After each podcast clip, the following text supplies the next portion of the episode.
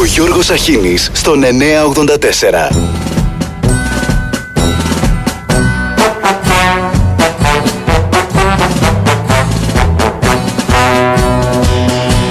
Ο λαός θέλει.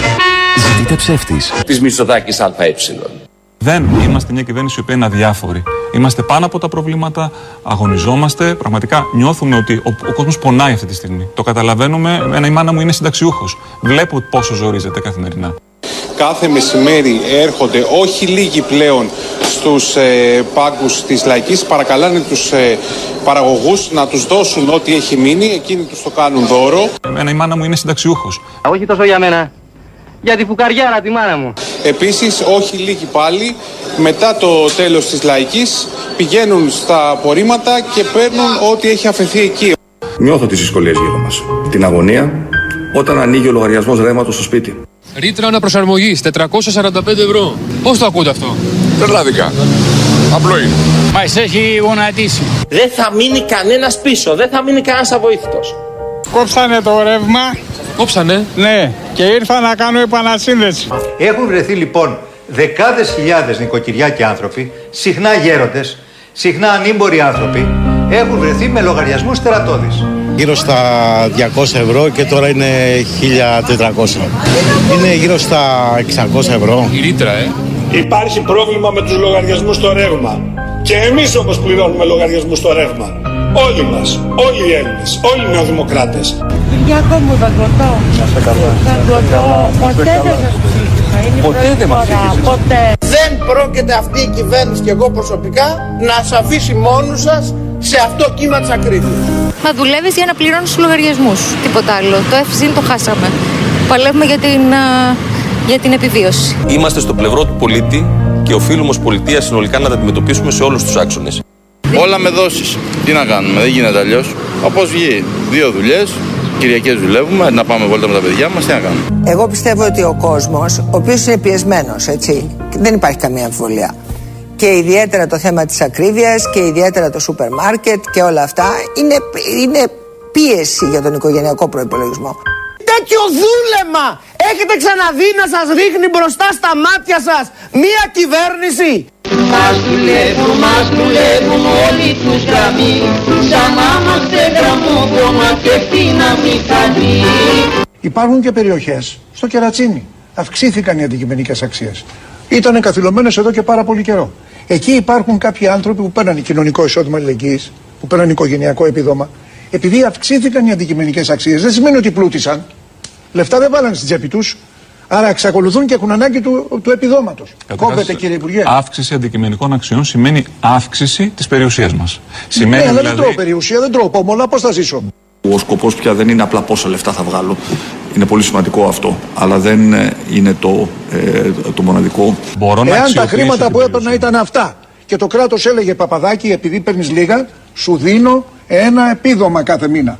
Και τώρα στο κόπο γιατί πήρα αξία το καμαρούλα μια σταλιά που είχες, πώς θα ζήσεις; Να βλέπουμε τη ζωή μας λίγο πιο, ε, λίγο πιο ε, σφαιρικά, λίγο πιο ολιστικά. Μας δουλεύουν, μας δουλεύουν όλοι τους γραμμοί. Σαν να είμαστε γραμμόφωνα και πίναμη καλή. Πάντως έχουμε από τα ακριβότερα καύσιμα στην Ευρώπη. Πόλεμο έχουν και άλλες ευρωπαϊκές χώρες και η Ισπανία έχει πόλεμο, αλλά πολύ δεν είναι 80. Αν βγάλετε, αν βγάλετε τους φόρους είμαστε κάτω από την δεκάτη θέση μας. Νομίζω στην 12η-13η θέση μας. Ρε το δούλεμα της αρκούδας που πέφτει Αν βγάλετε τους φόρους είμαστε κάτω από την δεκάτη θέση μας. Νομίζω στην 12η-13η θέση μας. Αν βγάλουμε Αν τους βγάλουμε- φόρους, αλλά ο βάλουμε πολίτης φόρους, πληρώνει και τους είμαστε- φόρους. Να δεις που κάποτε θα μας πούνε και μαλακές Να δεις που κάποτε θα μας πούνε και χαζούς Η Ελλάδα έχει στείλει ανθρωπιστική βοήθεια και σημαντικό εξοπλισμό στην α, Ουκρανία. Αυτή την ώρα δεν υπάρχει κάτι παραπάνω στο τραπέζι σε σχέση με αυτό. Ο καγκελάριος Σόλτς είπε ότι σήμερα έγινε μια συμφωνία με την Τσεχία να δώσει η Τσεχία σοβιετικά άρματα στην Ουκρανία και να πάρει γερμανικά. Και κατόπιν πρόσθεσε ο καγκελάριος ότι σήμερα μίλησα και με τον Έλληνα Πρωθυπουργό και συμφωνήσαμε να έχουμε μια ανάλογη συμφωνία Τώρα ποιος το παρατραβάει; Συστήματα εξοπλιστικά που κρίνονται αναγκαία ε, για την α, άμυνα της χώρας δεν μπαίνουν στην ατζέντα μιας τέτοιας συζήτησης, αν τυχόν επανέλθει το ζήτημα του να ξαναστείλουμε εξοπλισμό στην Ουκρανία, ε, που σήμερα επαναλαμβάνω ότι δεν είναι στο τραπέζι. Είναι απόφαση της κυβέρνησης οτιδήποτε κρίνεται απαραίτητο και χρήσιμο για την άμυνα της χώρας να μείνει εδώ και να μην πάει πουθενά άλλου. Εμείς θα δώσουμε τα σοβιετικής κατασκευής BNP του 1973 κυρίως υπάρχουν στην Ασδέν, στα νησιά του Ανατολικού Αιγαίου και οι Γερμανοί θα μας δώσουν τα σύγχρονα Μάρντερ. Μπλέξαμε, μπλέξαμε, μπλέξαμε Σε παραμύθια πιστέψαμε Τώρα μπλέξαμε, να ξεκαθαρίσουμε. Δεν πιστεύω στα Συμβούλια Πολιτικών Αρχών. Προσωπικά δεν έχω συγκαλέσει κανένα. Δεν θεωρώ ότι προσφέρουν κάτι. Και πραγματικά πρώτη φορά θα πω μπράβο στον εαυτό μου. Και θεσμικά και δεν το ανακοινώνουμε εμείς. Μα θεσμικά όταν θα ερχόντουσαν τα καινούργια και θα φεύγαν τα παλιά θα υπήρχε ανακοίνωση. Άσε ρε πονηρέ, επειδή είσαι ένα μάλε μπουδιάρα. Όχι τώρα θα μιλήσει ο Καραμαλής, όχι άλλο θα μιλήσει ο Καραμαλής. Ε, πού είσαι ρε Καραμαλή; Κυρίες και κύριοι, με εκπτώσεις σε θέματα εθνικής κυριαρχίας δεν εξαγοράζεται η ειρήνη. Οι εκπτώσεις τέτοιου είδους απλώς μεγαλώνουν τη βουλημία και εντείνουν τις ηγεμονικές επιδιώξεις και τον επεκτατισμό των γειτόνων. Παλαμακίστε, παλαμακίστε, παλαμακίστε. Όσο διαδραματίζονται στον χώρο της ενημέρωσης. Στην Ελλάδα δεν υπάρχει κανένα ζήτημα ελευθεροτυπίας. Στην Ελλάδα η ελευθερία τύπου είναι απόλυτη. Το φαινόμενο όμως απροσχημάτης της προπαγάνδας και διασποράς fake news είναι ανησυχητικό. Και επειδή η αριστερά φτιάχνει, φτιάχνει αυτόν το μύθο ότι στην Ελλάδα έχουμε καταπιέζονται τα μέσα ενημέρωσης και δεν υπάρχει ελευθερία τύπου κλπ. Ο αφαίρετος αποκλεισμός της αντίθετης άποψης. Η υπερσυσσόρευση ισχύω στην ενημέρωση σε λίγα ιδιωτικά χέρια η κατάσταση επιδεινώνεται κατά πολύ. Πάμε τραβήχτουμε για προβατίνα. Προβατίνα άρεσε. Θα πάμε στη Λιβαδιά, πάνω στα βουνά.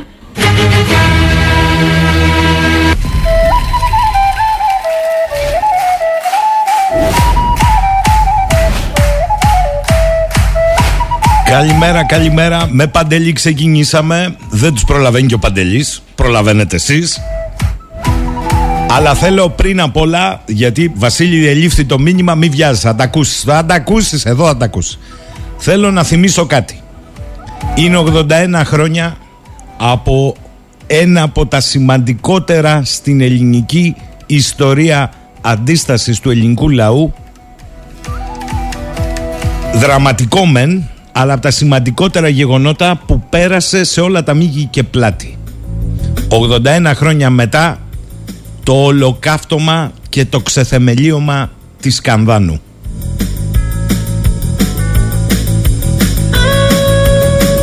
για να μην ξεχνιόμαστε και μέρα που είναι Ναι, ναι, τα ευγενικά τάγματα των υποτών αλεξιτοτιστών που έλεγε και ο σύντροφος πρώην σοσιαλδημοκράτης νυν κολλητός του Σόιμπλε. Αχ, αυτό το Πασόκ. Ο κύριος Ρίχτερ. Μέρα που ξημέρωσε έχουμε βομβαρδισμούς και προετοιμασία εισβολής στη Βόρειο Συρία. Φεύγει άμαχος πληθυσμός Κούρδη όλοι οι ευαίσθητοι δυτικοί φαντάζομαι πακτολώδης εκατομμυρίων και εξοπλισμών στους Σύριους αδελφούς και τους Κούρδους που ετοιμάζονται να δεχτούν εισβολή αναθεωρητή με ολιγάρχες. Τι όχι, είναι σύμμαχος αυτός; Ο άλλος σύμμαχος δεν είναι Αλλά το 1 πέμπτο της Ουκρανίας το έχει πάρει Τάδε έφη Ζελένσκι Για να δούμε σήμερα τις ευαίσθητους συμμαχαράδες διότι ο άλλος το είπε και το κάνει. Βομβαρδίζει από τις πρώτες πρωινές ώρες ανηλαιός, όχι στη μεθόριο, μέσα στο Συριακό έδαφος, κατά βάση χωριά Κούρδων. Ναι, Κωστή, άρχισα κάτι, άκουσα για κίνημα, θα ακούσει σε λίγο. Λοιπόν, θα κάνετε λίγο αγάντα στα σχόλια. Θα διαβάσω αυτά τα πρώτα και stop. Καλημέρα λέει και θέλω να το πω πρώτος, λέει ο Σάκης, Λοβάρτης όχι Νοβάρτης. Σταύρος, καλημέρα σας. Αυτό το νιώθω του Πρωθυπουργού ξεπερνά κάθε φαντασία του φανταστικού. Χρήστος, ο Λοβέρδος δεν έχει πάρει το πάλσο στα αγγλικά ο άνθρωπος μωρέ. Σωτήρης έρχεται έγγραφο κατάθεση από το FBI, δείχνει μίζα, δείχνει όνομα. Τι λες καλέ, δείχνει ονόματα. Πηγαίνει παραποιημένο στην εισαγγελία, πλαστογραφία δηλαδή, και ακόμα η όποια αντιπολίτευση δεν έχει πράξει τα δέοντα πια. Η μία καθαρίζει τη στάση στο εσωτερικό της και η άλλη, από ό,τι άκουσα τον αρχηγό της χθες το βράδυ, θα είναι αμήλικτη με διαφθορά και φαινόμενα που πλήγωσαν το λαό. Ε, Νικολίου Αντρέας Συνεχίζω. Παιδιά, σταματήστε τα σχόλια. Δώσε παντελή αφού πήραμε τη δόση παντελή στο βράδυ πίτσα για ταινία.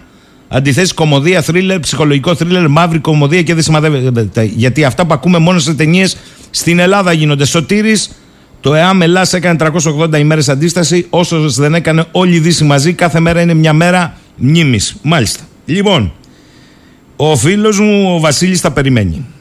Πώς έχει το πράγμα; Στέλνει το FBI ένα έγγραφο γράφοντας ότι η Νοβάρτης πλήρωσε συγκεκριμένα ονομαστικά προσώπατα ανάμεσά τους και έναν υπουργό και στη μετάφραση του Υπουργείου Εξωτερικών βάζουν μόνο το πλήρωσε σκέτο χωρίς το άνομα είναι δυνατόν; Είναι δυνατόν και είναι δυνατόν να μην ξεσηκώνονται τα ΜΜΕ για να δουν τι είναι αυτή η αναφορά για υπουργό ή άλλο παράγοντα που τάρπαξε; Είναι δυνατόν Παιδιά, τι έγινε, έπεσε η μουσική. Μάλιστα. Λοιπόν, θα μιλώ εγώ μέχρι να σκάσετε όλοι. μέχρι σκασμού που λένε. Ήρθε η μουσική. Εντάξει. Λέει ο Βασίλης τώρα, Βασίλης σειράς σου. Η ηθική αυτουργία είναι βαρύτερη της φυσικής. Η αλλίωση του δημοσίου εγγράφου είναι κακούργημα διοκόμενο αυτεπαγγέλτος. Δεν είδα κάποιο δικαστή να ενοχλείται από την αποκάλυψη προσπάθειας παραπλάνη δικαιοσύνης με την απόκρυψη στοιχείων σε βάρος Λοβέρδου κλπ. Τώρα κανείς μας δεν πρέπει να έχει αμφιβολίες σε αυτή την έρημη χώρα. Τίποτα δεν λειτουργεί πια ή μη μόνο συμμορίε. Μάλιστα. Λοιπόν, το δικαστικό κομμάτι των ενόχων ή μη φερόμενων και έτσι είναι αλλού παπά Ευαγγέλιο. Αλλά ρε παιδιά, είναι δυνατόν να γίνεται τέτοια αποκάλυψη ότι χάθηκε στη μετάφραση του Υπουργείου Εξωτερικών η ονοματοθεσία προσώπων που το FBI καρφώνει. Εγώ δεν λέω ότι τα πήραν, καρφώνει ότι τα πήραν από την Οβάρτης και να μην κουνιέται φίλο. Ακόμη χειρότερα το Υπουργείο Εξωτερικών ανακοινώνει ότι αυτή τη δουλειά την έχει δώσει, ακούστε, σε ιδιωτικά συνεργεία μεταφραστών ως εκ τούτου ουδεμή ευθύνη φέρει, μπα, ποιος του το είπε, και έτσι να ήταν πιστοποιημένοι είναι οι μεταφραστές, άρα εποπτευόμενοι από το Υπουργείο Εξωτερικών. Έλα όμως που βγήκε η μεταφράστρια και είπε με συγχωρείτε εγώ τώρα με τις νέες συμβάσεις είμαι ιδιώτης. Αλλά τότε που το μετέφρασα ήμουνα στη μεταφραστική υπηρεσία του Υπουργείου Εξωτερικών και το μόνο που έχω, δεν έχω το αυτούσιο, έχω αυτό που μετέφρασα εγώ. Πάρτε το. Με τα ονόματα μέσα. Ακόμη χειρότερα. Είναι δυνατόν κορυφαία ενημερωτική εκπομπή της χώρας να έχει τον τρίτο τη τάξη πολιτικό αρχηγό και να αφορά ένα από τα ονόματα, τα άλλο που λέγεται είναι του Πατούλια αλλά δεν είναι μόνο αυτά, μαθαίνω ότι είναι κι άλλα.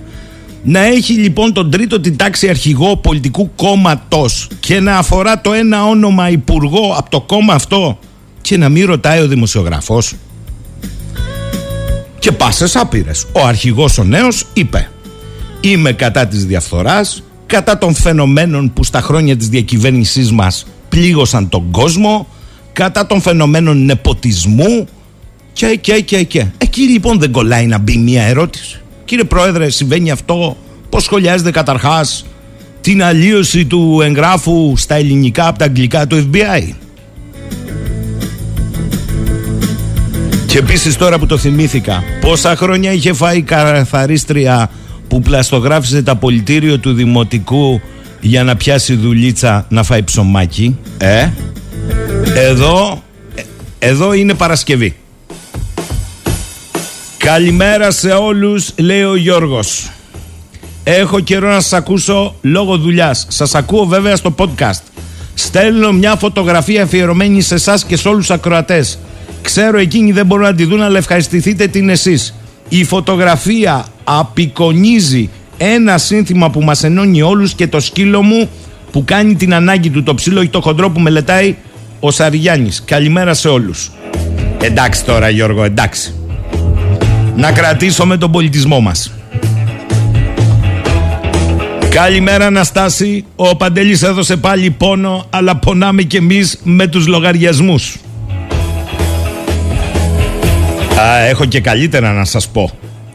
Αλλά τώρα ξέχασα. Είμαστε στην εποχή της ανοιχτής πορτοκαλάδας. Χαμένος στη μετάφραση το ΕΠΕΞ. Για φαντάσου να στείλει κανένα κείμενο στα αγγλικά, δηλαδή η Τουρκία. Ερώτηση. Ρηματική διακοίνωση αυστηρή. Αναγγέλει κάτι ο Τούρκος, ο εχθρός. Η Τουρκάτσι, ρε παιδί μου.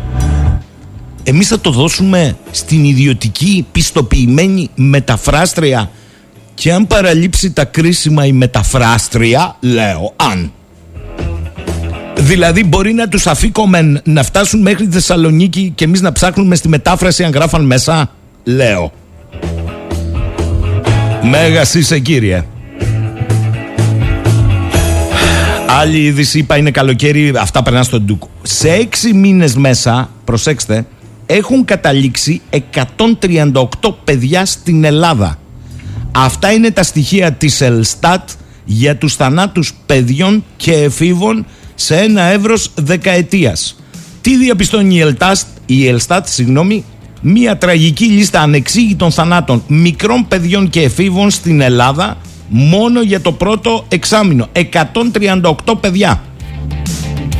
Ψάχνονται λέει τα επιστημονικά συμβούλια να δουν τι ακριβώς συμβαίνει για παιδιά που ξεκινάνε από 2 ετών και φτάνουν ως 15 είναι λέει πρωτοφανές. Αν άνοιξε η προεκλογική περίοδος, εντάξει. Ο ένας έπιασε την ψέριμο και την αστυπάλαια, ο άλλος τη μυτιλίνη. Η πλάκα είναι το βίντεο με τον άνεργο που εμφανίστηκε μπροστά στον Πρωθυπουργό και χάλασε λιγάκι το χαμόγελο. Διότι του λέει: Έχουμε πρόβλημα με την ανεργία. Του λέει: Βοηθήστε μας. Δύο χρόνια είμαι άνεργος. Το ξέρω, λέει ο Πρωθυπουργός. Έχουμε κάνει το καλύτερο που μπορούμε, αλλά θα επανέλθουμε. Μιλάμε με τον πρόεδρο εξάλλου συνέχεια πιο στενή επαφή δεν μπορούμε να έχουμε. Ποιον πρόεδρο της ΓΕΣΑΕ υπάρχει. Για την προσφυγή σας είπε η Αγγελική, το πρώτο νέο είναι τα ευάλωτα νοικοκυριά. Για κανένα δεκαπενθήμερο δεν. Ω, παραπάνω, κανένα μήνα. Δεν κόβεται το ρεύμα λόγω μη πληρωμής της ρήτρας αναπροσαρμογής. Αλλά μεσολαβεί μία δίκη, όπως έχουμε πει, πιλότος στον Άριο Πάγο στον οποίο προσέφυγε με διαδικασία εξπρές η ΔΕΗ. Αυτή θα κρίνει και τη συνέχεια των καταστάσεων. Κοίτα ρε εσύ, λέει ο μελέτης, γυρίσματα που έχει σε αυτή τη χώρα ιστορία. Η κυρία του Λουπάκη δεν είναι η διοκόμενη δικαστής που έκανε τη δουλειά της, δεν ξέρω τι έκανε παιδιά, να αποφανθεί δικαιοσύνη. Εντάξει. Της Νοβάρτης ναι. Ο μπαμπάς της δεν ήταν από τους βασικούς συμπαραστάτες του μπαμπά του νη πρωθυπουργού και πρόεδρος τακτέλ Δυτικής Κρήτης Γιώργο. Ε και; Έτσι φαίνονται οι αδέκαστοι δικαστές. Λοιπόν, στέλνετε εσείς εδώ, παιδιά, τι να πρωτοδιαβάσω. Άντε, πολύ γρήγορα. Δημήτρης, καλημέρα. Να τολμήσει κάποιος να πει ότι αν αυτά γίναν και γίνονται για μερικές δεκάδες εκατομμύρια της Νοβάρτης, τότε να φανταστούμε τι γίνεται με τα δισεκατομμύρια που πήγαν πάνε και θα πάνε κατά Pfizer μεριά. Δημήτρης από Ρότερνταμ. Μη σου πω ότι ο μόνος ειλικρινής στο πολιτικό σκηνικό αυτής της χώρας ήταν ο Τσουκάτος ο οποίος είπε ότι εγώ παιδιά πήρα λεφτά από τη Siemens και τα έβαλα στα ταμεία του κόμματος και μούγκα όλη στη στρούγκα, διότι έλεγε αλήθεια. Νεκτάριος. Η Πολωνία είναι έτοιμη να μεταφέρει στην Ουκρανία σχεδόν όλα τα διαθέσιμα αυτοκινούμενα οβοδιβόλα. Οβιδοβόλα. Έχουν ήδη αποσταλεί 18. Αυτό παρά το γεγονός ότι υπήρχαν 72 από αυτούς στον πολωνικό στρατό. Δηλαδή όλα τα συστήματα μεταφέρονται στην Ουκρανία. Έχει ήδη διατυπωθεί μια εκδοχή στα Ουκρανικά φόρουμ ότι τα κράψη αποστέλλονται στην Ουκρανία μαζί με στρατεύματα. Έχουν ήδη παρατηρήσει συγκέντρωση μεγάλων στρατευμάτων. Παιδιά, θα γίνει θα γίνει τη τέτοια στο ανάγνωσμα. Η Πολωνία άλλωστε λέει ότι ένα κομμάτι της Δυτικής Ουκρανίας στο μεταπολεμικό κόσμο ήταν δικό της, αλλά τη το πήραν. Μην ξεχνιόμαστε. Ο Θέμος, καλημέρα λέει μέσα από την τραγωδία της Κανδάνου, ακόμη και αυτά τα σκυλιά πάνω στη λύσα τους αποτύπωσαν σε μια πινακίδα τη γιγαντιαία διαφορά μεταξύ ελληνισμού, σωστός, και πολιτισμένης δύσης. Τους 10 αιώνες που μας, πολιτισμικής εμπειρίας που μας χωρίζουν από δάφτους, από δάφτους που καταντήσαμε να ζητιανεύουμε μια θετική κουβέντα; Παναγιώτης, μήπως τη μετάφραση την έκανε ο Αλέξης Τσίπρας που είναι γνωστό ότι δεν γνωρίζει καλά εγγλικά. Ρε εσύ, τώρα που το λέει, λες την ιδιωτική εταιρεία μετάφρασης να την πήρε ο πρώην πρωθυπουργός; Θέμος, να μην ξεχάσουμε λέει το νέο βαπτιζόμενο, να τον δούμε όπως επιθυμούμε και να ζήσει εν Χριστώ με το όνομα Τούρκιγε. Φαντάζομαι πέρα από τον αποφύγει της συγχύση με τη Γαλοπούλα, ο βαπτιζόμενος θέλει να μηδενίσει και τις αμαρτίες του. Λέει για την αλλαγή ονόματος διεθνώς της Τουρκίας. Από το Turkey έγινε Τούρκιγε. Ναι, να σας πω κάτι, δεν είναι καμιά επιτυχία. Έτσι, δεν γίνεται ψηφοφορία στον ΟΗΕ, να το ξεκαθαρίσετε. Όποια χώρα θέλει, προσέξτε το, πάει και καταθέτει στον ΟΗΕ έτοιμα αλλαγής. Ονόματος, εμβλήματος, σημαία, ό,τι θέλει. Δεν ψηφίζουν τα άλλα μέλη. Λάβετε το υπόψη. Φώτης, καλημέρα Γιώργο. Η απόφαση λέει πουθενά ότι μη χρεώνεται τη ρήτρα και πανηγυρίζουμε. Όχι. Λέει πουθενά ποια είναι τα ευάλωτα νοικοκυριά, τα καθορίζει τα κριτήρια. Όχι. Άρα αφορά μόνο τα κοινωνικά τιμολόγια γιατί αυτά είναι επίσημα τα ευάλωτα νοικοκυριά. Σωστά, σωστά Φώτη. Είναι όμως μια πρώτη νίκη, μην την πετάμε ρε Φώτη έτσι. Πολύ θέλω να πάμε σε διάλειμμα με ένα τραγούδι που το ακούσαμε πρωί-πρωί μαζί με την Κατερίνα, σας μιλάω ειλικρινά, πριν ξεκινήσει με την Αγγελική που μας μαύρισε δικαίως την ψυχή με όσα συμβαίνουν, αλλά είναι πολύ νοηματικό τραγούδι, ε Κατερινιό, πάμε.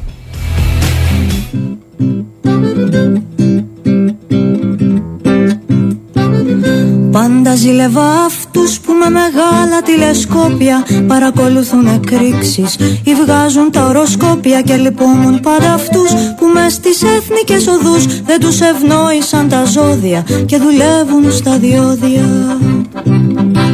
Και έχω του χρυσόψαρου τη μνήμη και ξεχνάω. Σε τρία δευτερόλεπτα απ' τη γυάλα όποιον κοιτάω.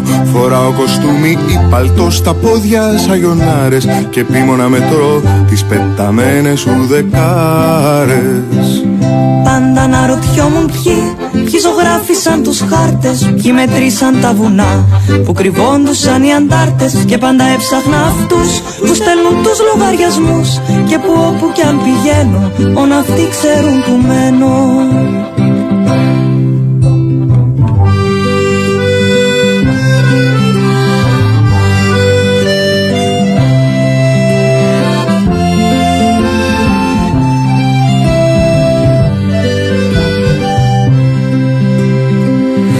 Πάντα θαύμαζα αυτούς που με τον κόπο των χεριών τους Γεμίζανε τη μέρα και το πιάτο των παιδιών τους Και φοβόμουν πάντα αυτούς τους ρημάδες τους γιατρούς Που όσο κι αν δεν τους αντέχω Μόνο αυτοί ξέρουν τι έχω Είμαι από 12 χρονών μες στα βιβλία. Θα την πληρώσεις ακριβά αυτή την ταλαιπωρία. Πτυχίο μεταπτυχιακό, ειδικότητα αγροτικό Κι είμαι και νηστικός. Και ένα μήνα εφημερία Μου έχει μείνει από παιδί να αγαπώ τους αστροναύτες. Τους πιλότους μες στολή σαν τον καβαδία τους ναύτες. Και από τότε που έχω δει τι σου κάνει νομική. Από ένα δικηγόρο καλλιο δέκα υδραυλική. Μου έχει μείνει από παιδί να αγαπώ τους αστροναύτες. Τους πιλότους μες στολή σαν τον καβαδία τους ναύτες. Και από τότε που έχω δει τι σου κάνει νομική. Από ένα δικηγόρο καλλιο δέκα υδραυλική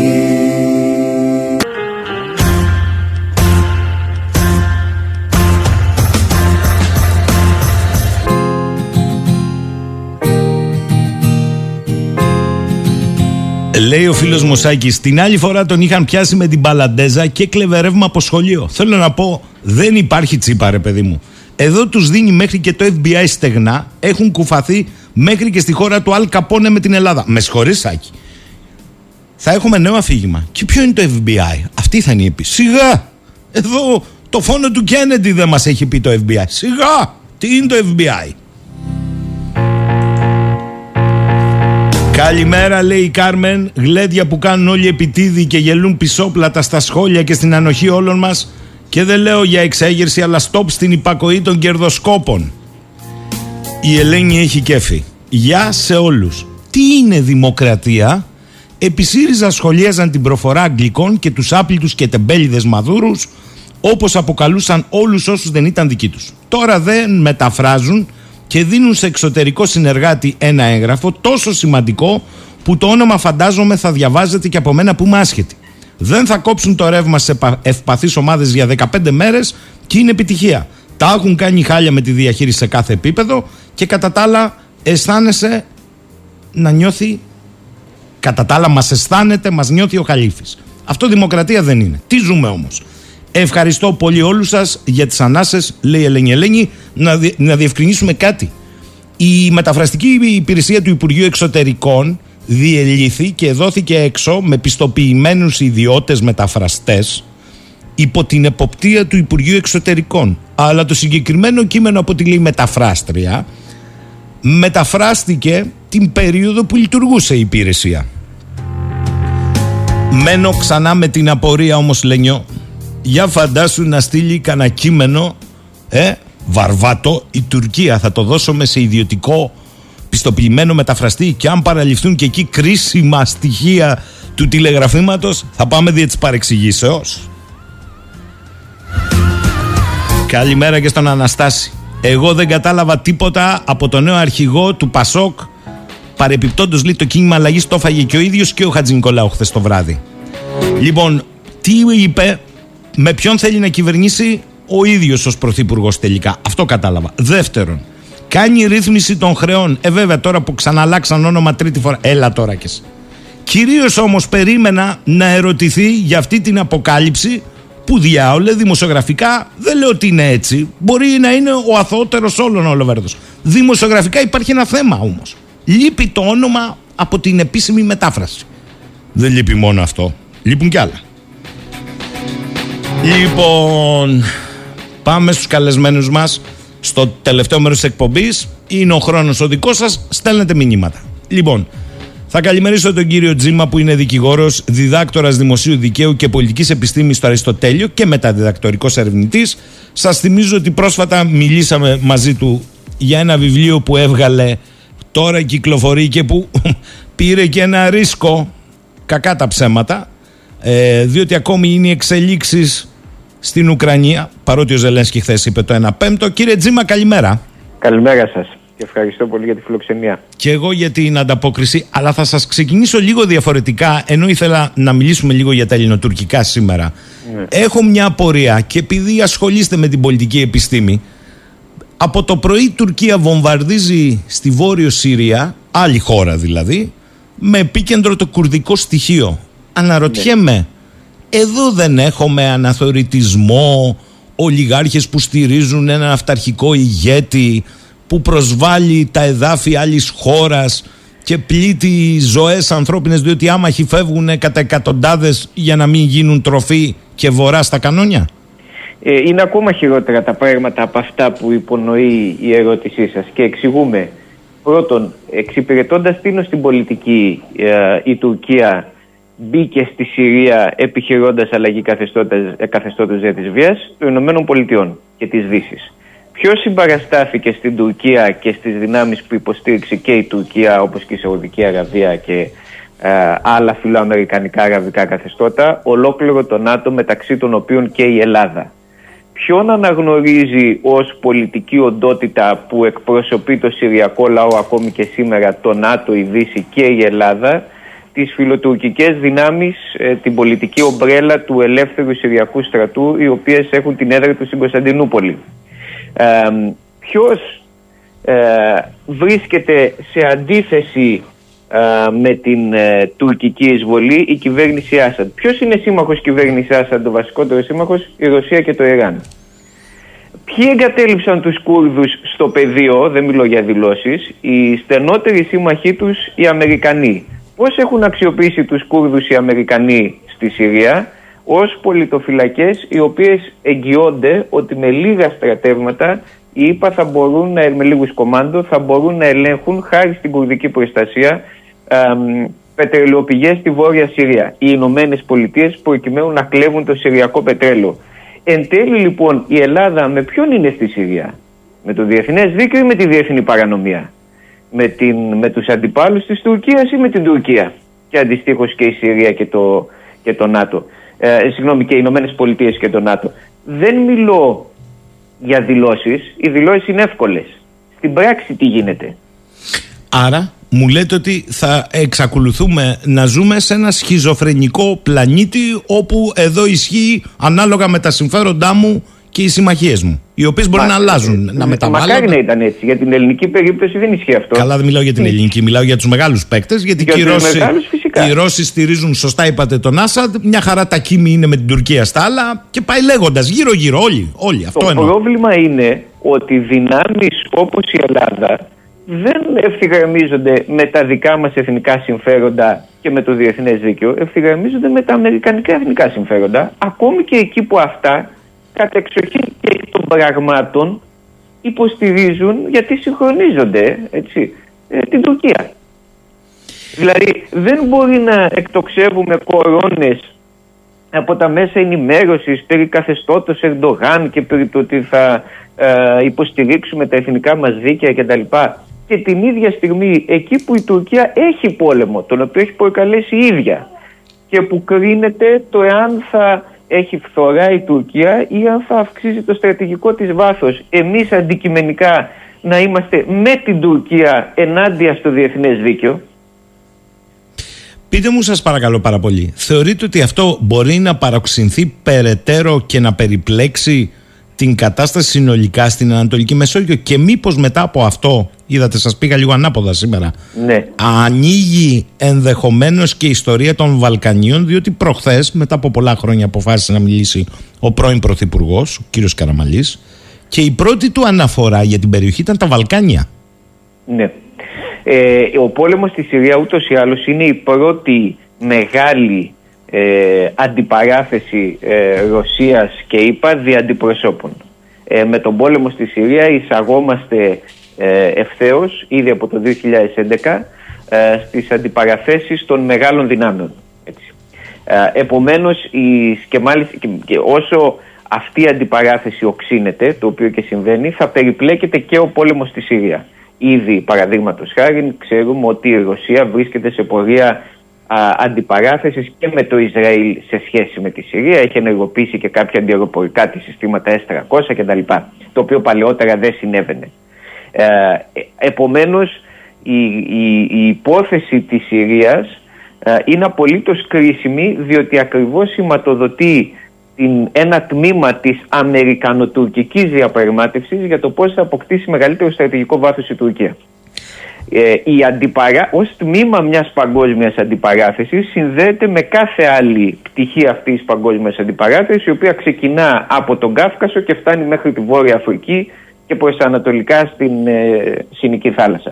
Στα Βαλκάνια έχουμε επίσης προσπάθειες αποσταθεροποίησης, το είδαμε με τη Σερβία και το Κωσυφοπαίδιο.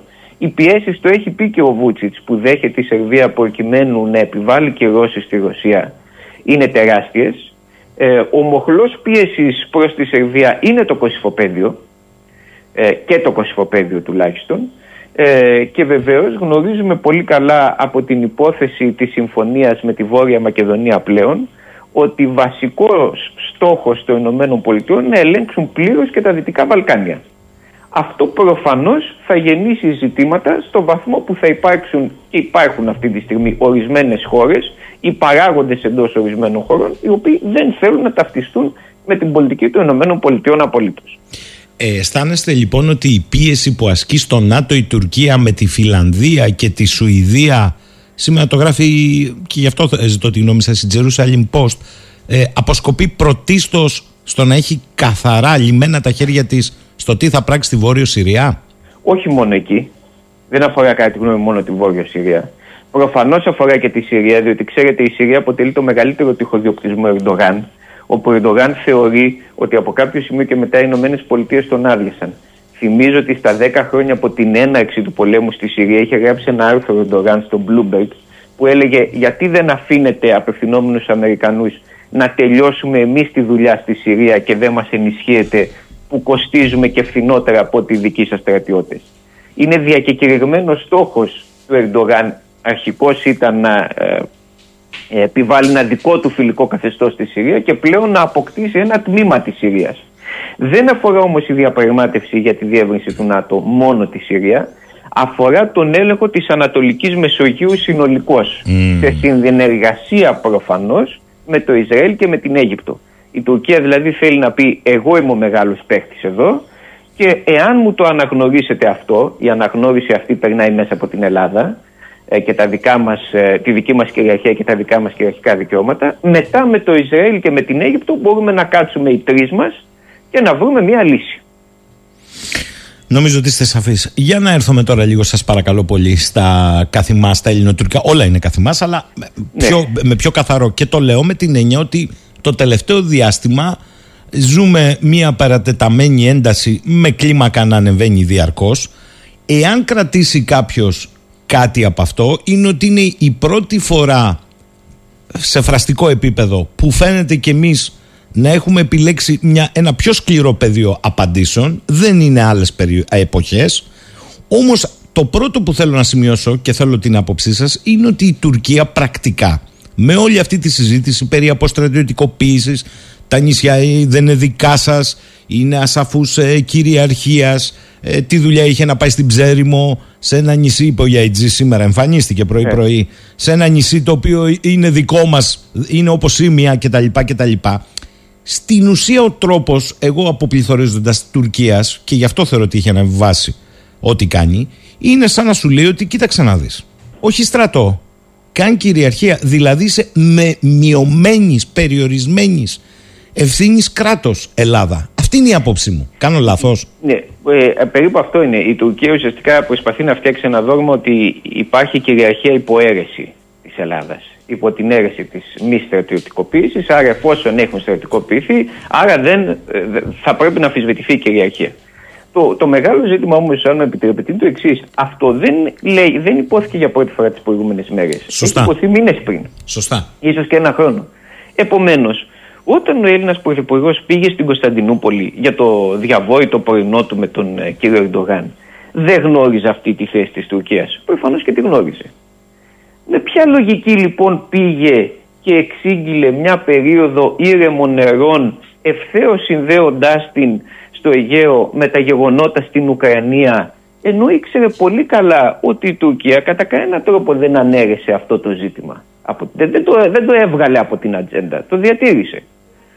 Άρα όταν εσύ δέχεσαι να συνομιλείς στο ανώτατο επίπεδο εν γνώση των ζητημάτων που θέτει η άλλη πλευρά το τι λες μετά όταν η άλλη πλευρά προφανώς θα σε αδειάσει και θα επαναφέρει τα ζητήματα τα οποία είναι γνωστά είναι ανεφουσίας. Θα μπορούσε να σας πει κάποιος ως αντίλογος ότι, ως αντίλογο ότι δώσαμε μια ευκαιρία ακόμη ρε παιδί μου να... Και ο Γεώργιος Παπανδρέου είχε απαντήσει σε αυτό όταν οι Ηνωμένες Πολιτείες, τον ο πρόεδρος Τζόνσον τον πίεζε να πάει σε συνομιλίες με την τουρκική ηγεσία για το Κυπριακό και είχε πει πολύ ορθώς τότε ότι αν μιλήσουμε στο ανώτατο επίπεδο χωρίς να έχουμε διασφαλίσει την επίλυση των ζητημάτων το μόνο το οποίο μένει μετά την αποτυχία των συνομιλιών είναι ο πόλεμος. Και γι' αυτό κανείς μιλά όταν ξέρει ότι τα ζητήματα μπορούν να λυθούν. Αυτό συμβαίνει και εδώ. Ε, οι, οι ηγέτες δεν μιλούν ε, για να κάνουν κουτσομπολιό. Μιλούν για να ε, λύσουν ορισμένα ζητήματα ή να δρομολογήσουν λύσεις. Α, μόνο στην Ελλάδα, επειδή θέλουμε με κάποιο τρόπο να καταστήσουμε πιο αποδεκτή την πολιτική του κατευνασμού, έχουμε υιοθετήσει το δόγμα ότι είναι καλύτερο να μιλάμε από το να μην μιλάμε, λες και πραγματικά οι ηγέτες βρίσκονται και ε, μιλούν επί ανέμου- περί ανέμων και υδάτων. Λοιπόν, ε, έστειλε η ελληνική πλευρά το σήμα ότι παρά τα αιτήματα της Τουρκίας είναι δεκτική στο να συνομιλεί μαζί της. Αυτή η δεκτικότητα σημαίνει εκ των πραγμάτων έστω μερική αποδοχή ε, των ζητημάτων που θέτει η Τουρκία ακριβώς ως ζητημάτων. Για κάποιους λόγους προσπάθησε μετά να υπαναχωρήσει από αυτό και η Τουρκία αντιδρά με ακόμη μεγαλύτερη ένταση. Άρα νιώθετε ότι έχουμε μπροστά μας και άλλα επεισόδια από- από αυτή την ιστορία; Αυτό είναι δεδομένο. Μάλιστα το, το σημαντικό είναι ότι αν γυρίσουμε πίσω στην ιστορία βλέπουμε πάρα πολλές επικίνδυνες ομοιότητες με την πορεία του Κυπριακού. Μην ξεχνάτε ότι στο Κυπριακό, εσείς το θυμάστε πολύ καλά, το ξέρετε πολύ καλά, Ε, η ελληνική πλευρά είχε κάνει την επιλογή της μεγαρχίας της ελληνικής η οποία δημιουργούσε ζήτημα στην, στην Τουρκία διότι ε, δεν της επέτρεπε μία απόβαση ασκήθηκαν οι πιέσεις οι οποίες τελικά τελεσφόρησαν και το αποτέλεσμα ε, αυτών των πιέσεων που οδήγησαν στην αποχώρηση της μεγαρχίας ήταν τελικώς εισβολή. Σήμερα έχουμε μπει σε μια διαδικασία πιέσεων για αφοπλισμό ε, των, του, των νησιών του Αιγαίου και βεβαίως υπάρχουν εύλογες υποψίες ότι ο αφοπλισμός αυτός μπορεί να συζητείται εκ των πραγμάτων υπό ποια έννοια, υπό την έννοια όχι του να πάρουμε ξαφνικά το στρατό και να φύγουμε αλλά να αρχίσουμε να αφαιρούμε οπλικά συστήματα τα οποία ενοχλούν την Τουρκία. Μάλιστα. Ε, αυτό βεβαίως, επειδή έχει ανοίξει και μια συζήτηση τώρα με τα άρματα, δεν θέλω να εμπλακείτε σε αυτό, δεν είστε ειδικός, ε, ούτε εσείς ούτε εγώ. Ε, πολλοί λένε ότι μπορεί να είναι μια τροχιοδεικτική, μπορεί και να μην είναι έτσι, μένει να το δούμε. Όμως, εγώ σας ρωτώ και επιμένω, αν νιώθετε με βάση την ανάλυση και αυτά που διαβάζετε και γνωρίζετε, ξέρω ότι το παρακολουθείτε εκ του σύνεγγυς, ότι η Τουρκία πια έχει επιλέξει ανεξαρτήτως το αν το κάνει και για εσωτερική κατανάλωση και για τις συγκυρίες αν έχει επιλέξει μια τροχιά σύγκρουση με την Ελλάδα. Ε, Καταρχάς, να πούμε κάτι αυτό περί εσωτερική κατανάλωσης δεν μας ε, βοηθά σε τίποτα. Προφανώς, δηλαδή, εγώ πρόσεξα. Και να επιλέγει κανείς τη Κύριε σύγκρουση. Τζιμά, ακούστε. Το σημαντικό είναι ότι επιλέγει τη σύγκρουση. Μάλιστα, ακούστε, εγώ, Η... εγώ είπα ότι μπορεί και αυτό να είναι, ναι, αλλά ναι, δεν ναι, είναι ναι, μόνο συμφωνώ, αυτό. Δεν το λέω για εσά, το λέω επειδή Ναι. συνήθως λέγεται στα μέσα ενημέρωσης σαν να, αν πρόκειται για ζήτημα εσωτερικής κατανάλωσης, να είναι λιγότερο επικίνδυνο. Είναι εξίσου επικίνδυνο. Αλλά δεν, κατά τη γνώμη, μου, δεν πρόκειται μόνο γι' αυτό. Είναι σαφής η στρατηγική της Τουρκίας για τον έλεγχο της Ανατολικής Μεσογείου και ο έλεγχος της Ανατολικής Μεσογείου περνά μέσα από τον έλεγχο και του Αιγαίου. Και ο έλεγχος του Αιγαίου με τη σειρά του περνά μέσα από τον μετριασμό της ελληνικής κυριαρχίας σε κάποια από τα νησιά ή την πλήρη ανέρεση της ελληνικής κυριαρχίας σε κάποια από τα νησιά. Αυτό υλοποιείται από το 1996. Είναι δε εντυπωσιακό ότι ενώ το 1996 με μεσολάβηση είπα είχαμε την πρώτη περίπτωση κατά την οποία αναιρέθηκε στην πράξη η ελληνική κυριαρχία. Η Ελλάδα δεν ασκεί κυριαρχία στα ίμια αυτή τη στιγμή, το ξέρουμε όλοι. Εμείς εξακολουθούμε να διεκδικούμε τέτοιες ακριβώς παρεμβάσεις από τις Ηνωμένες Πολιτείες. Και μάλιστα ακούω δημοσιογράφους στα μέσα ενημέρωσης ε, να εκφράζουν τη θλίψη τους για το ότι τώρα αν συνέβαινε κάτι ίσως να μην υπήρχε μια τόσο πετυχημένη παρέμβαση των ΗΠΑ εντός εισαγωγικών κατά τη γνώμη μου το πετυχημένη όσο την εποχή των ημείων. Άρα όταν εδώ και 26 χρόνια έχεις μια πορεία ανέρεσης κυριαρχίας ε, δεν έχει σημασία αν θα γίνει de jure. Ούτε στο κυπριακό de jure έχεις αποδεχτεί τη διχοτόμηση, αλλά de facto υπάρχει. Λοιπόν, όταν εδώ και 26, ένα τέταρτο του αιώνα έχεις αυτή την πορεία, είναι προφανές ότι η Τουρκία εφα... όχι απλώς έχει σχεδιάσει και έχει αποφασίσει, αλλά υλοποιεί αυτή την πολιτική. Νομίζω ότι αυτό που λέτε το ενισχύει και η στάση, γιατί και στην Ελλάδα πάλι ανοίγει- ακούγεται αυτή η κουβέντα, της ίδιας της αντιπολίτευσης στην Τουρκία σύσσωμης, η οποία πλειοδοτεί. Δηλαδή του λέει, τι έτοιμας να βγάλεις το καράβι το καλοκαίρι, το έχετε ακούσει. Πάρε κανένα Κατά τη νησί γνώμη μου, να σε αυτή στηρίξει. Είναι και πιο σοβαρή δήλωση, η δήλωση Κιλιτζάγουλου από τον Ερντογάν για εμάς.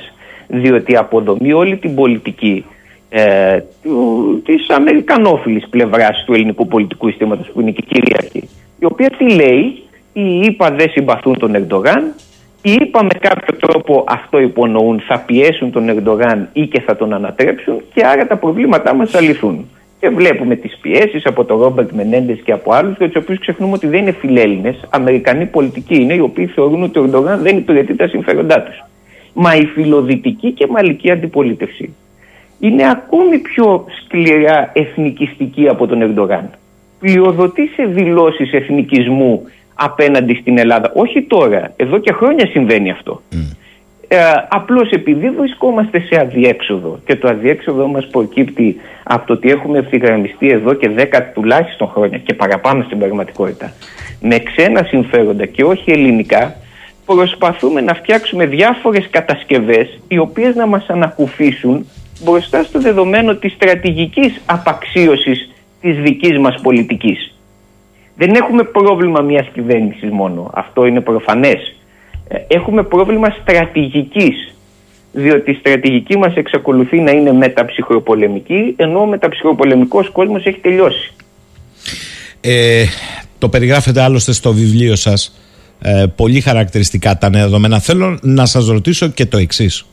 Υπό το βάρος αυτών των εξελίξεων, Μόλις προχθές, το επικαλούμε γιατί προχθές συνέβη, ο πρώην Πρωθυπουργός έδωσε έτσι ένα καμβά κυρίως στα εθνικά θέματα ε, και προσδιορίσε με τη στάση του, τουλάχιστον φραστικά, γιατί υπάρχει και ο δικός του βίος, μία άλλη προσέγγιση. Θα έλεγα θύμιζε την παλιά εθνική στρατηγική Κωνσταντίνου Καραμαλή, Ανδρέα Παπανδρέου και πάει λέγοντας. Δηλαδή ότι έχουμε μία διαφορά, την οριοθέτηση ΑΟΖ υφαλοκρηπίδας, όχι θαλασσίων ε, ζωνών, ΑΟΖ υφαλοκρηπίδας, πολύ συγκεκριμένη και είπε ότι οποιαδήποτε κίνηση κατευνασμού συνιστά υποχώρηση και μειωμένη εθνική κυριαρχία. Σας ρωτώ ευθέως, επειδή τόνοι έχουν σηκωθεί άνθεν κακήθεν δραματικά δύο εβδομάδες. Και καλώς εμείς απαντάμε θα έλεγα εγώ. Είναι έτσι, είναι στρατηγική επιλογή ή όπως λένε κάποιοι άλλοι έτσι φτιάχνεται το τραπέζι στο οποίο θα κάτσουμε για να συνεννοηθούμε. Α, είναι στρατηγική επιλογή, ρωτάτε, η, η, το δική μας. κάπως στους Ναι. τόνους. Ε, ξέρετε, η ιστορία μας έχει δείξει ορισμένα πράγματα. Αν θες να κλείσεις ένα ζήτημα, το οποίο είναι δύσκολο να γίνει αποδεκτό στο εσωτερικό, από την εσωτερική σου κοινή γνώμη ως αδύνατο, έχεις μια σειρά επιλογών. Μία εξ αυτών είναι ε, να πας να το κάνεις στα κρυφά. Αλλά αυτό έχει πολύ κοντά ποδάρια διότι κάποια στιγμή θα φανεί. Μια άλλη επιλογή είναι ακόμη και να αποδεχτείς την πιθανότητα εντελώς τυχοδιοκτική μιας μετριασμένης σύγκρουσης προκειμένου μετά, να, κα- στην οποία θα μπει με όρους δυσμενείς, προκειμένου μετά να κάτσει τραπέζι διαπραγμάτευσης. Παραδείγματος χάρη, έχουμε το προηγούμενο, πέρα από τα ελληνικά προηγούμενα σε σχέση με την Κύπρο, έχουμε το προηγούμενο της Αρμενίας και του Αζερμπαϊτζάν, του πρόσφατου πολέμου, όπου φάνηκε ότι τελικά η βούληση ήταν και από την πλευρά της αρμενικής ηγεσίας να α, καθίσει και να βρει μια λύση στο ζήτημα του Ναγκόρνο Καραμπάχ. Δεν μπορώ να ξέρω τι έχει η ελληνική πλευρά στο μυαλό της. Μπορώ να πω όμως, επειδή οφείλουμε να είμαστε δύσπιστοι ως πολίτες, ότι εάν η προσέγγιση της ελληνικής πλευράς είναι να μείνει σταθερή στη γραμμή την εθνική ότι συζητάμε μόνο για υφαλοκρηπίδα και ΑΟΣ, η μέχρι, ο μέχρι τώρα τρόπος που πολιτεύεται δεν δείχνει, δεν αποδεικνύει κάτι τέτοιο και είναι το λιγότερο αντιφατικός. Αυτό με κάνει να φοβάμαι μήπως στην πραγματικότητα έχουμε μια τυχοδιοκτική προσέγγιση από ελληνικής πλευράς η οποία ακριβώς επειδή ευθυγραμμίζεται με ξένα συμφέροντα αυξομειώνει την ένταση προκειμένου να κάτσει πιο εύκολα στο τραπέζι της διαπραγμάτευσης. Και δεν ξέρω κατά πόσο ο πρώην Πρωθυπουργός, έχοντας ενδεχομένως τέτοιες πληροφορίες ή εκτιμήσεις δεν ξέρω τι, θέλει να ξεκόψει από αυτή τη γραμμή εγκαίρως και να δείξει τη διαφοροποίησή του. Πάντως σταθερά στις εθνικές κόκκινες γραμμές η παρούσα κυβέρνηση σίγουρα και προηγούμενες δεν βρίσκεται. Αυτό είναι βέβαιο. Ε, Θυμίζω Ναι. ότι σε ούκο λίγες τοποθετήσεις του ο νυν Πρωθυπουργός δεν έχει μιλήσει για τη μοναδική διαφορά μας με την Τουρκία, έχει μιλήσει για την κύρια διαφορά μας με την Τουρκία. Μμμ. Σε αντίθεση με τη γραμμή του Υπουργείου Εξωτερικών είναι λίγο διαφοροποιημένη. Όμως εγώ δεν σας ρώτησα τυχαία, δεν είχα άλλο λόγο, αλλά μου κάνει εντύπωση ότι ο, ένας πρώην Πρωθυπουργός, ενώ λέει αυτά που λέει για την Ανατολική Μεσόγειο και τις ελληνοτουρκικές σχέσεις, στρέφεται σε αυτά που ακούγονται στο εσωτερικό της δικής μας χώρας. Αφού ξεκαθαρίζει ότι κατά τη γνώμη του και η ενημέρωση στα ΜΜΕ είναι μόνο σήμαντη, παίξαμε στην Ναι. εισαγωγή σήμερα μια δήλωση και εν πολύ ελεγχόμενη. Έχουμε Τι λέει- καταρχάς διαφοροποίηση από δύο πρώην Πρωθυπουργούς Νέας Δημοκρατίας. Σωστά, σωστά. Τι επιμένει όμως, δηλαδή δεν, μπο- δεν μπορώ να φανταστώ ότι έτσι τυχαία βάζει σε, σε ένα επίσημο βήμα τα σενάρια περί συνεκμετάλλευση και ξεκαθαρίζει τι σημαίνει αυτό. Γι' αυτό Ναι, σας προφανώς. ρώτησα. Συμφωνώ και εγώ ότι δεν, σίγουρα δεν είναι τυχαίο. Ο πρώην Πρωθυπουργός είτε κανείς τον εκτιμά περισσότερο Αυτό είτε είναι άλλο. λιγότερο. Αυτό είναι άλλο. μιλάει πολύ σπάνια. Και προφανώς αυτά τα οποία είπε ο ίδιος τα είχε ζυγίσει έχοντας γνώση του τι λέει. Ε, είναι μάλιστα σημαντικό και αρκετά στενάχωρο για κάποιους εξημών το γεγονός ότι αυτού του είδους οι επισημάνσεις ακούγονται περισσότερο από το εσωτερικό της Νέας Δημοκρατίας από ό,τι από άλλες δυνάμεις αντιπολίτευσης, οι οποίες θα έπρεπε να είναι και πολύ πιο λαύρε εναντίον της κυβερνητικής πολιτικής. Αν τέλος πάντων, αυτό είναι άλλο ζήτημα. Σε κάθε περίπτωση όμως, προφανώς όταν Ε, έχουμε το καλοκαίρι του 20 τη δήλωση του τότε υπευθύνου εθνικής ασφαλείας άλλο Ελλάδα, άλλο Κύπρος. Άρα έχουμε και, την επίσημη, και τον επίσημο ενταφιασμό του δόγματος του ενιαίου αμυντικού χώρου. Ένα. Έχουμε κατόπιν από τον κύριο Γεραπετρή τη δήλωση ότι η κόκκινη γραμμή είναι τα έξι ναυτικά μίλια. Άρα οτιδήποτε άλλο δεν είναι κόκκινη γραμμή, άρα συζητείτε, διαπραγματεύεται και ούτω καθεξής. Και όταν τρίτον έχουμε δηλώσεις από τον Πρωθυπουργό περί κύριας και όχι μόνης διαφοράς, ε, προφανές είναι ότι δεν μιλούμε για ρητορικά λεκτικά λάθη, αλλά για μια προσπάθεια, ακριβώς επειδή κατεξοχήν οι Ηνωμένες Πολιτείες Αμερικής αυτό θέλουν, να βρεθεί μια λύση συνεκμετάλλευσης με την οποία ξέρετε το μεγάλο πρόβλημα δεν είναι στη συνεκμετάλλευση αυτή καθεαυτή. Mm. Είναι ότι δεν είναι καθόλου σαφές τι εννοούμε συνεκμετάλλευση. Α, γιατί η Τουρκία λέει συνδιαχείριση επί των δικών μας. Ναι, ξέρετε, η συνεκμετάλλευση δεν λέει πολλά από μόνη της ω όρο. Συνεκμετάλλευση είναι παραδείγματος χάρη αναγνωρίζουμε ότι είναι ελληνικά κυριαρχικά δικαιώματα και φτιάχνουμε ένα μεικτό εταιρικό σχήμα. Ναι, σωστά. Αυτό είναι τελείως διαφορετικό από το να πούμε συνεκμετάλλευση, τα μοιράζουμε στη μέση και λύγουμε και το ζήτημα των χωρικών υδάτων με τρόπο που ε, βολεύει την Τουρκία και θέτουμε και στο τραπέζι και ζητήματα κυριαρχίας επί ορισμένων νησιών. Όλα συνεκμετάλλευση είναι με έναν τρόπο. Καλή διατύπωση. Ε, επειδή το είπατε, ε, θέλω να σας το ρωτήσω ευθέως. Γιατί άκουσα χθες και τον αρχηγό του Τρίτου Κόμματος και προχθές τον αρχηγό της Αξιωματική Αντιπολίτευσης. Δεν είναι λίγο παράδοξο το γεγονός ότι και τα κόμματα της αντιπολίτευσης, τουλάχιστον τα, τα μεγαλύτερα, ε, με βάση την κοινοβουλευτική εκπροσώπηση δεν φαίνεται να λένε κάτι επί όλων αυτών; Μα δηλαδή... δεν έχουν διαφοροποίηση επί της στρατηγικής με την κυβέρνηση και ιδίως με την πλευρά Μητσοτάκη. Όχι τώρα, εδώ και χρόνια. Ο ΣΥΡΙΖΑ διαπραγματεύτηκε αυτή τη συμφωνία με, την, ε, με τις Ηνωμένες Πολιτείες στην αμυντική και από ό,τι είπε στη Βουλή για συγκυριακούς λόγους δεν την υπερψήφισε. Δηλαδή δεν την υπερψήφισε παραδείγματος χάρη για το ζήτημα των F-16. Αυτό είναι συγκυριακό ζήτημα, δεν είναι στρατηγικό. Λοιπόν, ε, το ΔΕ Κινάλ ε, ταυτίζεται απολύτως ε, με την κυβερνητική πολιτική ε, στα ζητήματα εξωτερικής, εξωτερικών σχέσεων, διεθνών σχέσεων. Ε, επομένως λογικό είναι να, μιλούν, να μην μιλούν καθόλου ή να μιλούν τελείως χαμηλόφωνα για όσα συμβαίνουν. Mm.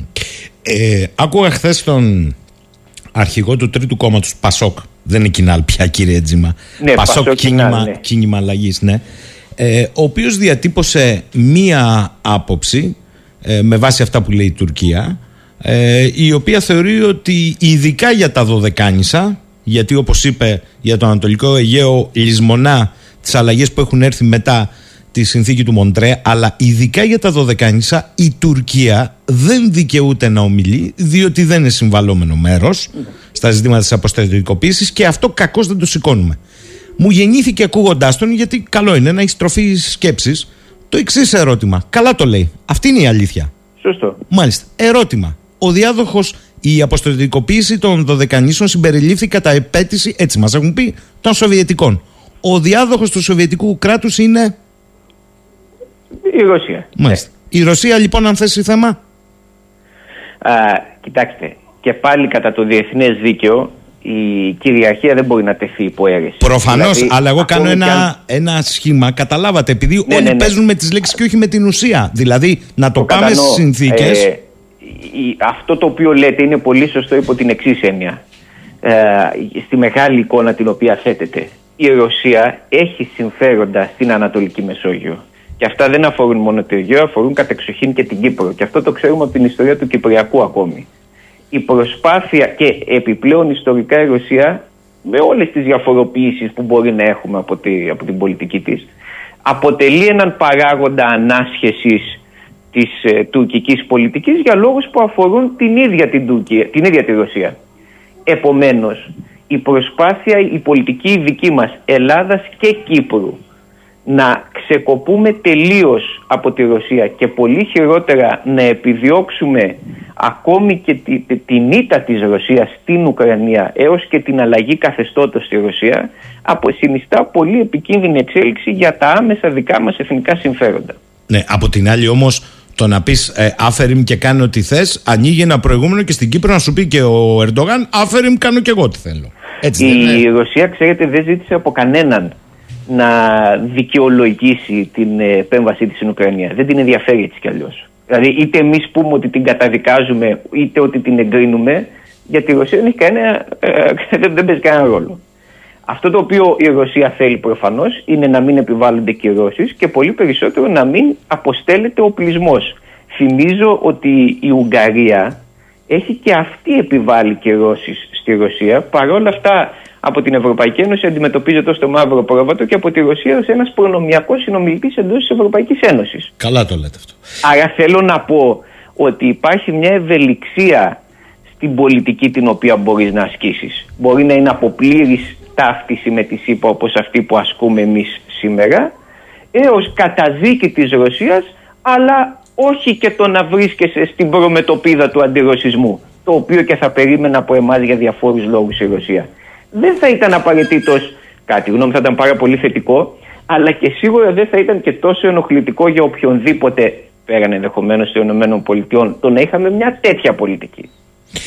Λέει ο φίλος μου ο Θάνος, καλημέρα στον κύριο Τζίμα. Σε μέσο ενημέρωσης της Φιλανδίας που είδα, παρουσιάζεται η εμπλοκή στις διαπραγματεύσεις της Φιλανδίας ως μία από τις αιτίες τη διαμάχη Τουρκίας με την Ελλάδα. Μήπως αυτά που ζητάει η Τουρκία ε, για το βέτο που θέτει αφορούν και εμάς; Πληροφορίες δεν έχω προφανώς, εκτίμηση κάνω.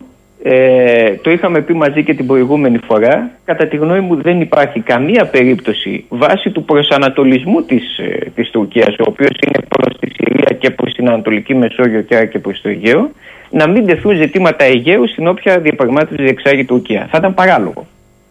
Δηλαδή όσο σημαντική και αν είναι η, η Βόρεια Συρία, η Ανατολική Μεσόγειος είναι απείρως σημαντικότερη για την Τουρκία.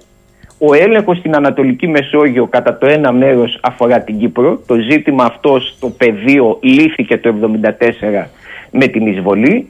Κατά το άλλο μέρος αφορά νησιά του Αιγαίου και ε, ΑΟΣ στο Αιγαίο, το οποίο η Τουρκία προσπαθεί να λύσει με έναν τρόπο αντίστοιχο με εκείνον του Κυπριακού σήμερα. Μάλιστα. Τώρα, ε, θέλω να κλείσουμε με κάτι το οποίο έχει ενδιαφέρον και το άκουσα και από εσάς.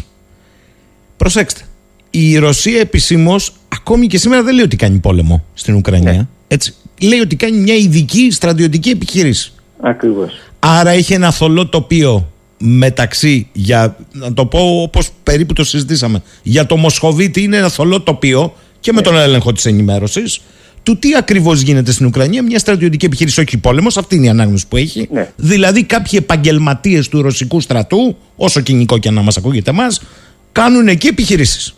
Όπως κάνει και η Τουρκία, το ίδιο πράγμα ακριβώς λέει και η Τουρκία για τη Βόρεια Σύρια. Δεν λέει κάνω ε, πόλεμο, κάνω μια επιχείρηση. Μάλιστα. Δεν κάνει επιστράτευση. Ερώτημα, αυτό το μοντέλο θα μπορούσε να περάσει και στα ελληνοτουρκικά; Στο βαθμό που έχετε, είναι πολύ σωστή η ερώτησή σας. Και εδώ υπάρχει ένα, ένα μεγάλο πρόβλημα στο βαθμό κατά τον οποίο η ελληνική πολιτική και στρατιωτική ηγεσία εξακολουθεί να είναι προσανατολισμένη σε γεγονότα τύπου ημείων, ασχέτως μεγαλύτερης ή μικρότερης έντασης, δηλαδή σε αεροναυτικές επιχειρήσεις λίγων ημερών, αυτό θα είναι το μοντέλο. Αυτό θα είναι. Ο μόνος τρόπος λοιπόν να, και το οποίο βολεύει πάρα πολύ την επιτιθέμενη δύναμη, έτσι. Τη βολεύει διότι μπορεί με σχετικά λίγες ειδικές δυνάμεις αεροπορία και ναυτικό να, ε, να θεωρεί δεδομένο ότι και χρονικά και τοπικά θα περιορίσει το πεδίο σύγκρουσης εκεί που τη συμφέρει. Σε ένα μικρό νησί, σε, μια, σε μερικές νησίδες, σε ένα μεγαλύτερο νησί κτλ. Η απάντηση σε αυτό είναι να καταστήσεις σαφές αλλά και να προετοιμαστείς, όχι μόνο να το πεις και να το καταλάβει και η άλλη πλευρά ότι είσαι επαρκώς προετοιμασμένος ότι θα μετατρέψεις οποιοδήποτε περιορισμένο επεισόδιο σε, ένα, σε μια πλήρη πολεμική σύγκρουση. Αυτό που είπε Αλλά δηλαδή για, ο για να το κάνεις αυτό ναι. θα πρέπει πρώτα απ' όλα να ανασυστήσεις το δόγμα του ενιαίου αμυντικού χώρου. Μάλιστα. Ε, εγώ θέλω να πω ε, ότι αυτό που περιγράφεται είναι η πιο πιστική απάντηση. Απόψε αντιθέσεις είναι ο επίτιμος αρχηγός Γεθά, ο στρατηγός Παραγιουδάκης, που αυτό έπραξε τη βραδιά των ημείων, ασχέτως αν πέρασε κάτω από τα κυβερνητικά ραντάρ και τα επικοινωνιακά τότε.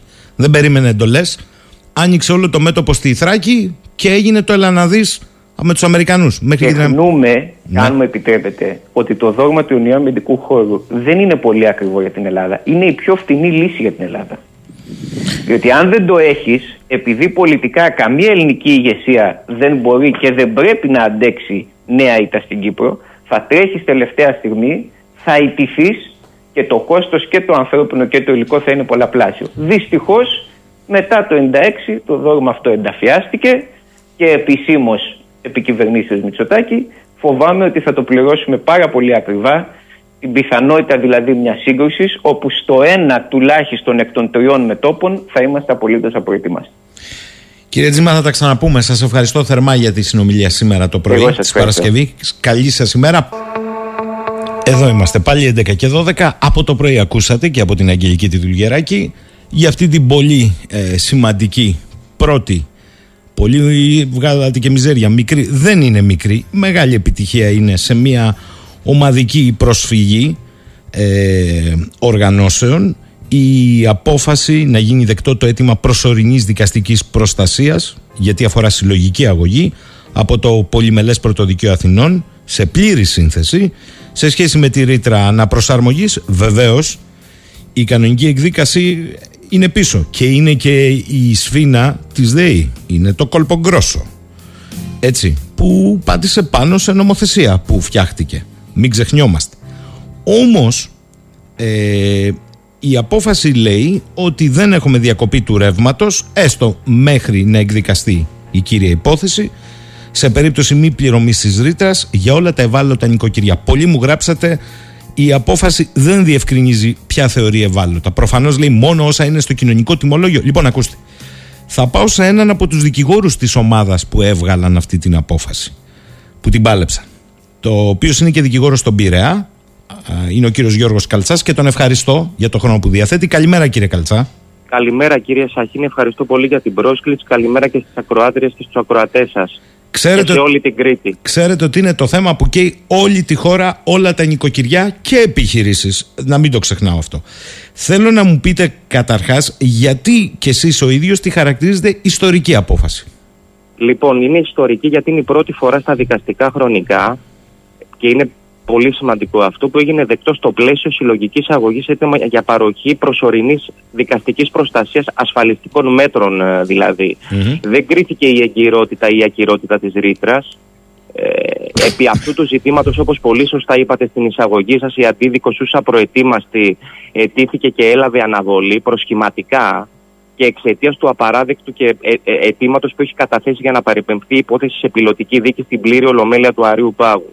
Υπό το πρίσμα λοιπόν αυτό η σύνθεση του δικαστηρίου πιθανολογούσα τη βασιμότητα των ισχυρισμών, εκτίμησε ότι μέχρι την οριστική κρίση αυτός ο μηχανισμός παράγει ακραία επικινδυνότητα και απειλεί να αφανίσει τη συγκεκριμένη κοινωνική ομάδα. Mm-hmm. Προφανώς και επιθυμούμε μεγάλη περίμετρο, μεγαλύτερη περίμετρο προστασίας, αλλά για αυτές τις 35 μέρες το δικαστήριο έκρινε ότι αυτοί που πρωτίστως κινδυνεύουν να υποστούν δυσχερώς επανορθώσιμη βλάβη από την αποκοπή είναι η συγκεκριμένη κοινωνική ομάδα. Δεν και αυτό είναι που έχει ενοχλήσει κύριε Σαχίνη, ναι. γιατί πολλοί περίμεναν η απόφαση να ξεκινάει από α, δηλαδή να είναι απορριπτική. Η απόφαση ξεκινάει με δ.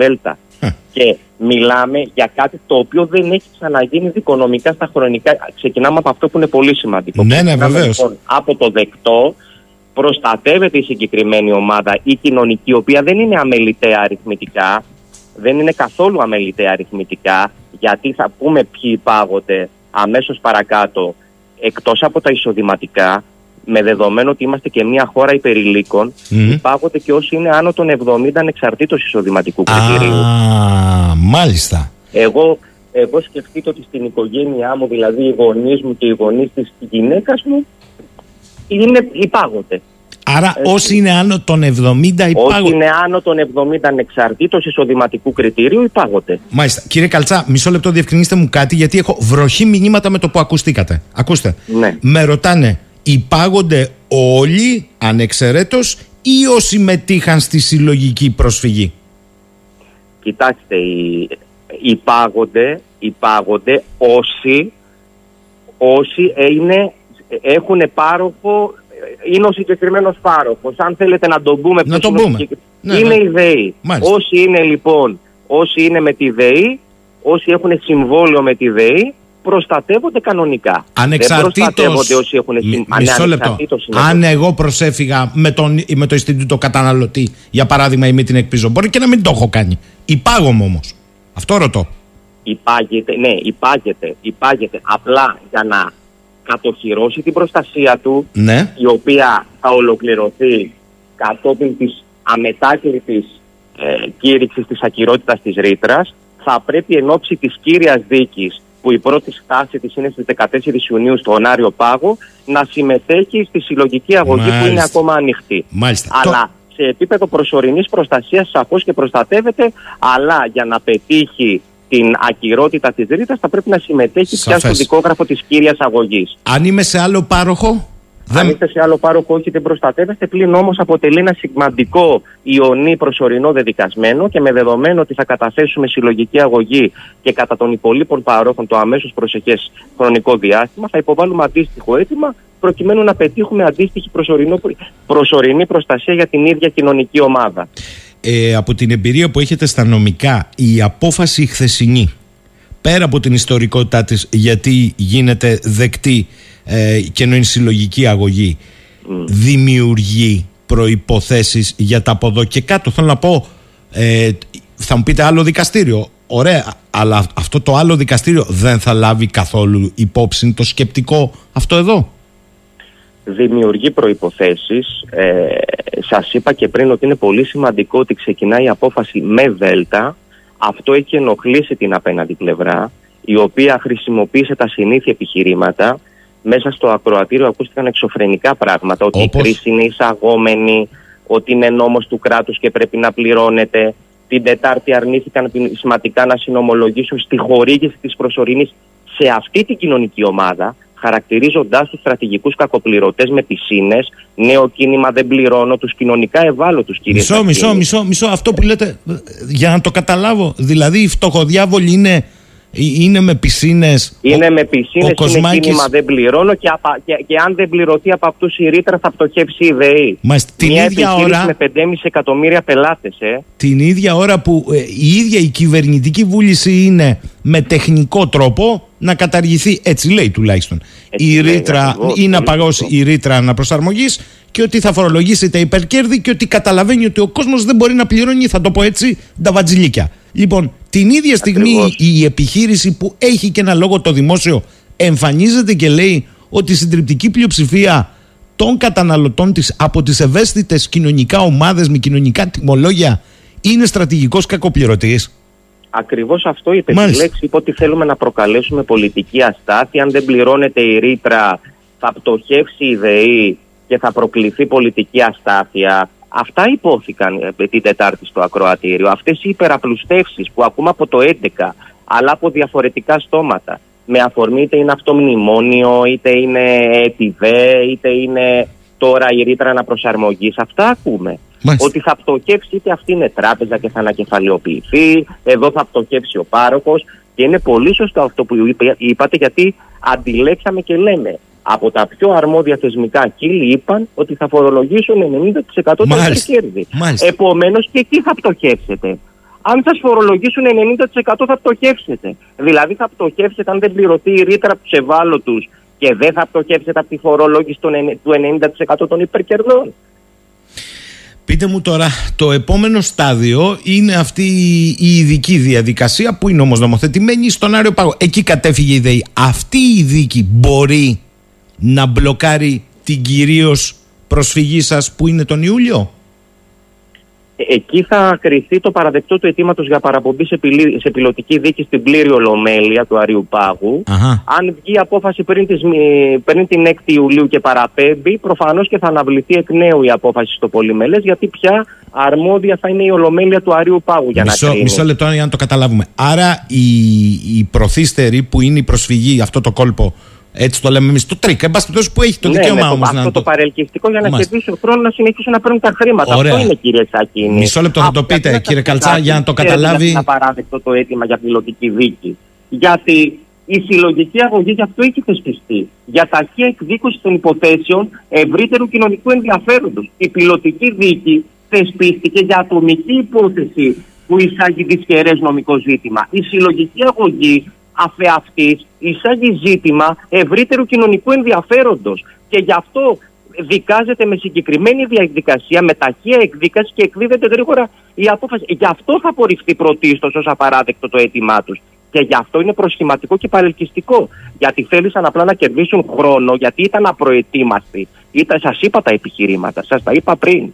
Έτσι. Ήταν απροετοίμαστοι και όταν ήρθε ο πρόεδρος της Γενό που τιμάει το ρόλο του, είναι ένα κόσμημα του συνδικαλισμού και είπε ότι μια χαρά κόβονται στα κοινωνικά τιμολόγια και υφίσταται την εξευτελιστική διαδικασία της αποκοπής και, και μεταπίπτουν σε καθεστώς καθολικής υπηρεσίας που τι σημαίνει καθεστώς καθολικής υπηρεσίας; Σημαίνει τιμολόγιο ακόμα πιο ακριβό από τιμολόγιο με ρήτρα αναπροσαρμογής και ήρθε και τα είπε αυτά μπροστά τους εκεί επιτρέψτε μου την έκφραση κατάπιαν την γλώσσα τους έτσι. Γιατί αυτά δεν είναι νομικά επιχειρήματα. Εμείς πήγαμε άρτια προετοιμασμένοι και γι' αυτό πετύχαμε αυτό που πετύχαμε και έτσι θα είμαστε. Έχουμε εμπιστοσύνη και στην νομική ομάδα και στην προετοιμασία που κάνουμε και είμαστε πεπισμένοι ότι, και το, ότι το αίτημα αυτό θα απορριφθεί ως απαράδεκτο. Πότε είναι αυτή η δίκη, ε, μάλλον πότε, πότε συνεδριάζει ο Άριος Πάγος Στις 14 να... Ιουνίου συνεδριάζει. Μισό λεπτό λοιπόν. Εκεί ο Άριος Πάγος για να το καταλάβουμε θα πρέπει να πάρει μια απόφαση που θα λέει είναι το παραπέμπω στην Ολομέλεια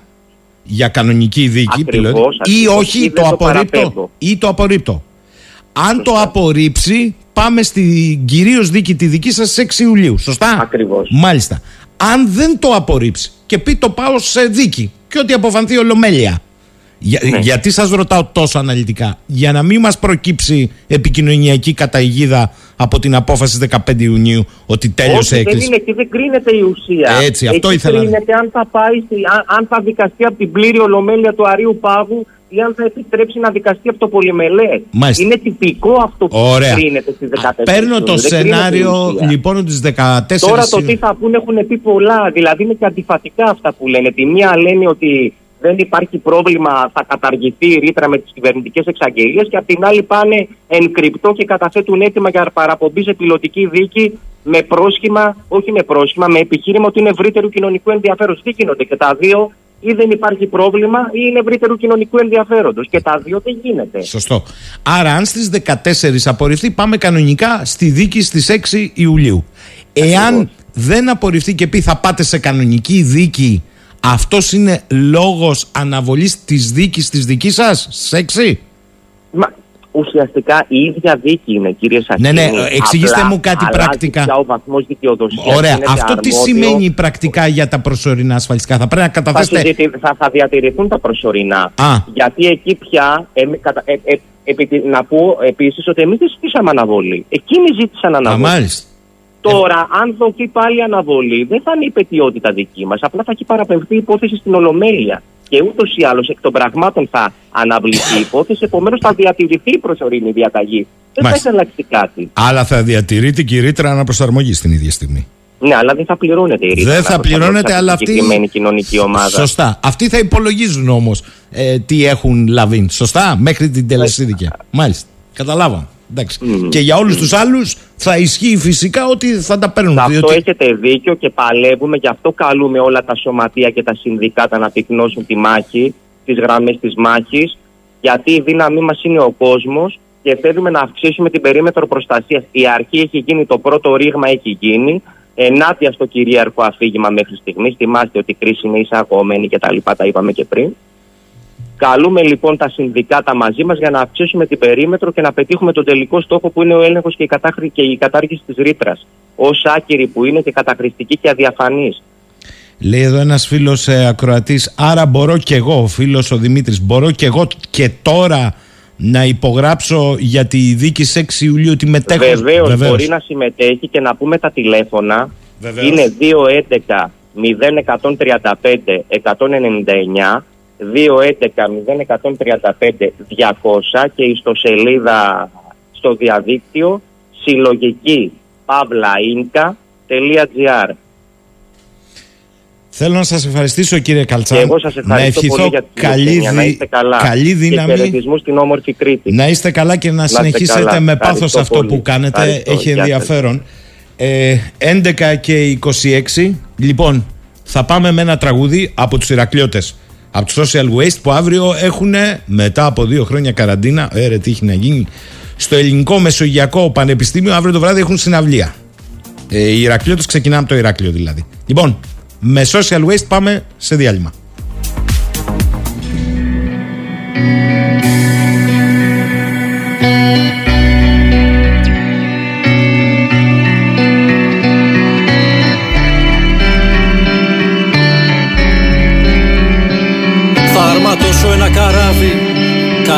Μεγάλο. Κι όταν ελεύθερο τον εαυτό μου αφήσω Με Ποσειδώνα κι Άι Νικόλα θα τα βάλω. Κι όλου του κόσμου τα λιμάνια θα γυρίσω. Θα φύγω νύχτα από τη Θεσσαλονίκη Να μην τολμήσεις να τη δεις απ' τη στεριά και να που κάμισο χρυσάφι στο μανίκι Θα πίσω πίσω κάπου στην καλαμαριά. Θα βάλω πλώρη μεσοπήρεα για Κρήτη. Χανδάκα χώρα κάντια μεγάλο κάστρο. Και θα ρωτάω το γερό από σπερίτη. Που είναι κρυμμένο κοινό του νότια το άστρο. Κι ύστερα πέλαγο του νότου λιβικό. Και αφού ζητήσω με σπονδί κρασιού την άδεια Από πλοίο φάντασμα παλιό πειρατικό. Θα φτάσω μέχρι την πλανέφτρα Αλεξάνδρεια. Και από εκεί και με ταχύτητα φωτός Που εκπέμπεται από τον αρχαίο χαμένο φάρο. Ψάχνοντας τα άρωμα μιας κάποιας γυναικός Για το λιμάνι της Μαρσίγιας θα σαλπάρω Θα πιω σαμπάνια γαλλική κρασί και μπύρα. Και όταν αρχίσει η νύχτα πέπλα να απλώνει Θα δραπετεύσω από την κοσμοπλημμύρα. Βάζοντας πλώρη Καταλούνια, Βαρκελόνη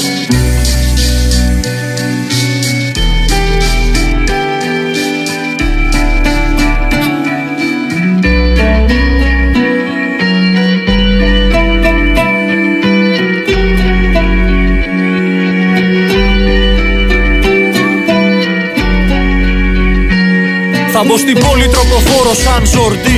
Για ράμπλας και μπαρσελονέτα θα κινήσω. Και με σημαία κίτρινη και πορφυρί. Στο Μονζούι και στο καπνού θα προσκυνήσω. Από το πέλαγο το βαλεαρικό Σαν μπαρμπερίνος πειρατής θα βγω στο Αλγέρι. Κι από το στενό του Γιβραλτάρ ερωτικό. Φαντοφλημένο Λισαβόνα θα με φέρει. Με το αγέρι στο Μαγκρέμ θα ταξιδέψω. Αραβική θωριά και βέρβερου το αίμα Στην Καζαμπλάνκα μια βραδιά θα αλυτέψω Και στην Κασπάματια θα ψάξω τη φατέμα. Του Ατλαντικού θα διασχίσω τα νερά θα χαιρετήσω τη στεριά στο Καποβέρντε Και στο λιμάνι που συχνάζει αριστερά. Θα ρίξω άγκυρα για λίγο πόρτο αλέγκρε Χαλάζω κίτρινα θα βάψω τα πανιά. Θα καίει φλόγα δυνατά στο σπαρματσέτο Μπουένος Άιρες, πολύχρωμη γειτονιά Και μποκαζούνιο σε σουν σεντιμιέντο Και στον θάλασσο πορών έπειτα τα βήματα. Γεμάτο ρούμι θα υψώσω το ποτήρι. Υπτάμενος Ολλανδός παλεύε αιώνια με τα κύματα Απόξω απ' της ελπίδας του ακροτήρι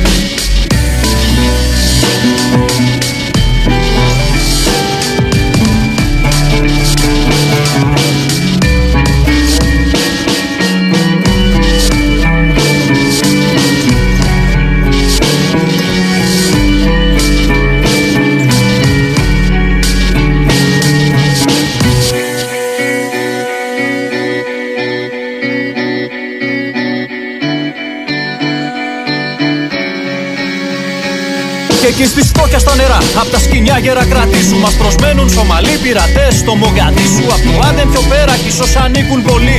Στου Γουίλι, του μαύρου θερμαστή τη φυλή. Κι όλοι μαζί μετά στην Μπούρμα κι όταν φτάσουμε εκεί Να γλιτώσουμε απ' τη Χούντα την Αξασουκή Κι αφού ντυθούμε πορτοκαλί βουδιστικό μανδύα Να τραβήξουμε για Πακιστάν κι Ινδία Να σταθούμε μια στιγμή στο καράτσι που έχω φίλους Να γνωρίσουμε του Ινδικού τους σκύλους.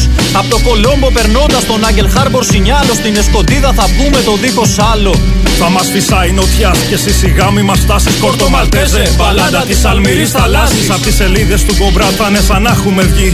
Σαν τις χίλιες και μια νύχτες το τέλος θα αργεί. Κι αφού περάσουν οι ώρες, τυφώνες, θύελες και μπόρες Πλωρή θα βάλουμε για ανεξερεύνητες χώρες. Σε μια γωνιά του ουρανού θα κρυφογελά ο Καβαδίας Όσο μακραίνει το νησί της ουτοπίας. Θα αρματώσω ένα καράβι, καράβι μεγάλο. Κι όταν ελεύθερο τον εαυτό μου αφήσω Με Ποσειδώνα κι Άι Νικόλα θα τα βάλω Κι όλου του κόσμου τα λιμάνια θα γυρίσω Λοιπόν, είμαστε στην τελευταία στροφή. Απεγκλωβίζεστε, στέλνετε τα μηνύματα. Διαβάζω του Σωτήρη. Ό,τι προλάβουμε μέχρι το τέλος. Λέει ο Σωτήρης Είδες τι είπε ο Γιώργο Έλλον Μάσκ, ότι έχει σούπερ κακό προέστημα για την οικονομία και ως εκ τούτου προχωρά σε μείωση προσωπικού 10% στην Τέσλα και πάυση προσλήψεων παγκοσμίως. Και συνεχίζει ο Σωτήρης, μα θα ανέμενε κανείς ότι θα έπρεπε να υπάρξει αύξηση του προσωπικού ή επειδή οι τιμές των ηλεκτρικών αυτοκινήτων όπως έλεγαν θα πέσουν, αλλά δεν πέφτουν. Ότι η ζήτησή τους αυξάνεται, αλλά δεν αυξάνεται. Ότι η τιμή του πετρελαίου θα πέσει, άρα δεν πέφτει. Όσο θα φτηνένουν οι ΑΠΕ, που δεν φτηνένουν λόγω των σπάνιων γεών. Άρα η Τέσλα προχωρά στη μείωση του προσωπικού 10%. Μάλλον λέει ο Σωτήρης δεν την έχει χτυπήσει το σύνδρομο της αστυπάλαιας. Καλό ε. Αχ, Σωτήρη. Και άλλοι πολιτικοί αρχηγοί μας εξήγησαν γιατί η Ισπανία και η Πορτογαλία δεν είναι εξαρτημένοι από εισαγόμενο φυσικό αέριο διότι έχουν πολύ μεγαλύτερη στο μείγμα το ενεργειακό ποσόστοση από ΑΠΕ. Αλλά ε, δεν μας είπαν ότι όταν οι ΑΠΕ στην Πορτογαλία και την Ισπανία δεν λειτουργούν είτε γιατί δεν έχει αέρα είτε γιατί δεν έχει ηλιοφάνεια ότι εισαγάγει και η Ισπανία και η Πορτογαλία έτσι υγροποιημένο φυσικό αέριο σε ειδική τιμή αφού πέτυχε την εξαίρεση. Ο φίλος μας ο κύριος Γιάννης από το Λονδίνο λέει καλημέρα. Ήθε... Α, επανέρχεται στο θέμα του FBI. Ήθελα να ξέρω, λέει, αυτοί που προσλαμβάνονται στο Υπουργείο Εξωτερικών δεν είναι υποχρεωτικό να γνωρίζουν αγγλικά. Εάν δεν είναι υποχρεωτικό, τότε αυτό δεν είναι κράτος αλλά κολοχανίο. Γεμάτο από ηλίθιους και σουμπερίτες. Ε, και τι σχέση έχει αυτό, κύριε Γιάννη; Αγγλικά και μία και δύο και τρεις γλώσσες. Χρειάζεται όμως ένα κείμενο που έχει πάει στο Υπουργείο Εξωτερικών να έχει μία σφραγίδα επίσημης μετάφρασης. Σας ε, επαναλαμβάνω λοιπόν ότι από τα τέλη Απριλίου του 2021 καταργήθηκε η μεταφραστική υπηρεσία του Υπουργείου Εξωτερικών και η δουλειά δόθηκε απ' έξω σε ιδιώτες μεταφραστές που έχουν πιστοποίηση από το Υπουργείο Εξωτερικών, άρα και την εποπτεία. Μόνο που το συγκεκριμένο έγγραφο μεταφράστηκε πριν δοθούν οι δουλειές έξω εν λειτουργία της μεταφραστικής υπηρεσίας. Ο Δημήτρης είναι πιο προχώ. Άκα η Μένε Σαχίνη λέει κοιμάσαι τον ύπνο του δικαίου. Ποιος σου είπε ότι στην Ελλάδα δεν αμφισβητούμε το FBI και χρειάστηκε εσύ να μας υπενθυμίσεις ότι αυτοί δεν βρήκαν καν τους δολοφόνους του Κέννεντι; Εδώ ο υπουργός της κυβέρνησης ευθέως πριν μερικούς μήνες τους είχε αμφισβητήσει ως ικανότητα το FBI και μας έστειλε το ηχητικό. Για ακούστε. Θα, θα κάνω και ένα σχόλιο. Έτσι να ακούσουμε και στο FBI. Από την ποιότητα των ερευνών για την ΟΒΑΡ που διαβάζω και του FBI, Έχω χάσει πάσα ιδέα για το FBI. Μάλλον πρέπει να μάθουν λίγο την ελληνική αστυνομία καλύτερα πώς γίνεται δουλειές. Να τα. Όλα τα έχουμε πει στην Ελλάδα. Ε, λίμωνο. Ποιο είναι το FBI. Φοβεροί είμαστε η χώρα που οι πάντες και τα πάντα κατεδαφίζονται. Μόνο εμείς είναι ικανότητα. Την έχουμε ως λαός. Πόλο δε η πολιτική. Κώστας, ότι μπορεί σε μια χώρα να πηγαίνουν όλα χάλια για ένα λαό δεν είναι το χειρότερο. Το χειρότερο είναι να μην υπάρχει αντίλογος αντιπολίτευση απέναντι στην όποια κατάντα, κατάντια. Διαχρονικά έτσι. Άλλος Σωτήρης. Μπλέξαν, λέει Γιώργο, όλη την Ελλάδα στα δικαστήρια για το ρεύμα. Το οτιδήποτε μπορεί να εκβιάσει τον κόσμο πάνω στο τραπέζι. Εγώ να ρωτήσω όλους όσους ακούνε, πώς θα πάμε παρακάτω; Τι θα κάνουν τα παιδιά μας αύριο; Τι να σου πω τώρα. Η Ματούλα, τι είπατε λέει για τους social waste στο Ηράκλειο; Ναι, είπαμε στο Ηράκλειο αύριο το βράδυ στο Ελληνικό Μεσογειακό Πανεπιστημίο.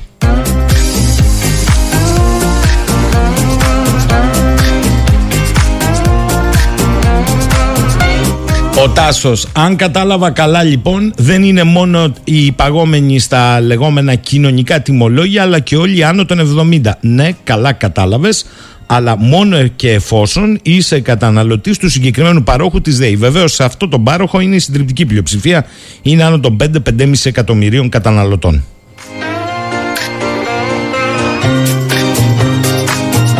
Η Δήμητρα λέει καλημέρα, δεν τα βλέπω ωραία τα πράγματα, άμα πάτε στα ράφια του σούπερ μάρκετ θα κλάψετε με μαύρο δάκρυ. Ο Νεκτάριος επαναφέρει, καλημέρα λέει, ε, το θέμα ότι αυτό που στις αντλίες όλη η Ελλάδα αγχώνεται από τη μια και από την άλλη τα κανάλια παίζουν μποτιλιάρισμα καθημερινό με ξεπερνά. Τι θέλουν να πούν, ότι θα το πάνε 10 ευρώ το λίτρο και εμείς θα παίρνουμε το αυτοκίνητο, αυτό είναι το μήνυμα.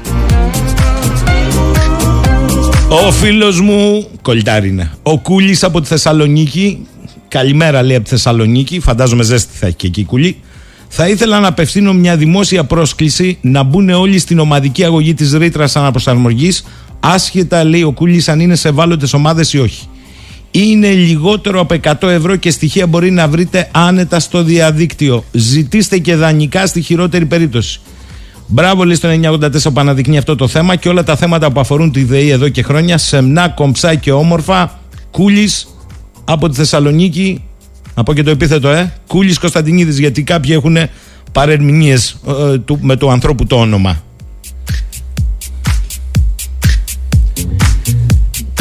Η Μαρία λέει καλημέρα.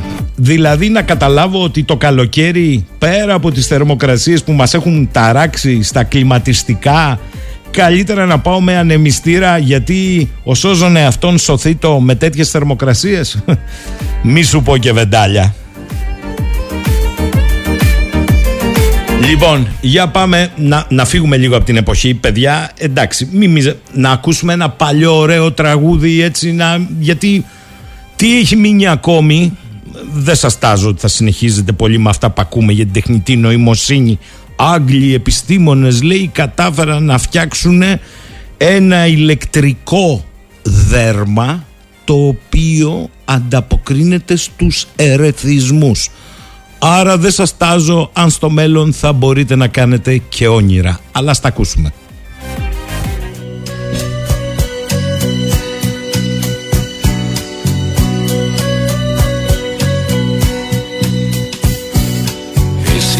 N'existais pas, dis-moi pourquoi j'existerais pour dans un monde sans toi. Sans espoir et sans regret. Et si tu n'existais pas, j'essaierais d'inventer l'amour comme un peintre qui voit sous ses doigts naître les couleurs du jour et qui n'en revient pas. Et si tu n'existais pas, dis-moi pour qui j'existerais. Des passants endormis dans mes bras que je n'aimerai jamais. Et si tu n'existais pas, je ne serais qu'un point de plus dans ce monde qui vient et qui va. Je me sentirais perdu. J'aurais besoin de toi.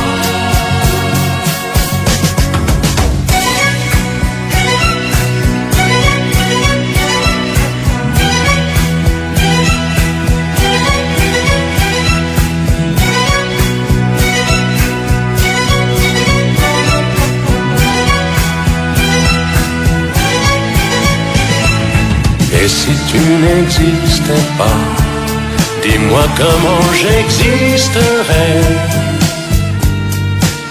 Je pourrais faire semblant d'être moi, mais je ne serais pas vrai. Et si tu n'existais pas, je crois que je l'aurais trouvé. Le secret de la vie, le pourquoi, simplement pour te créer et pour te regarder.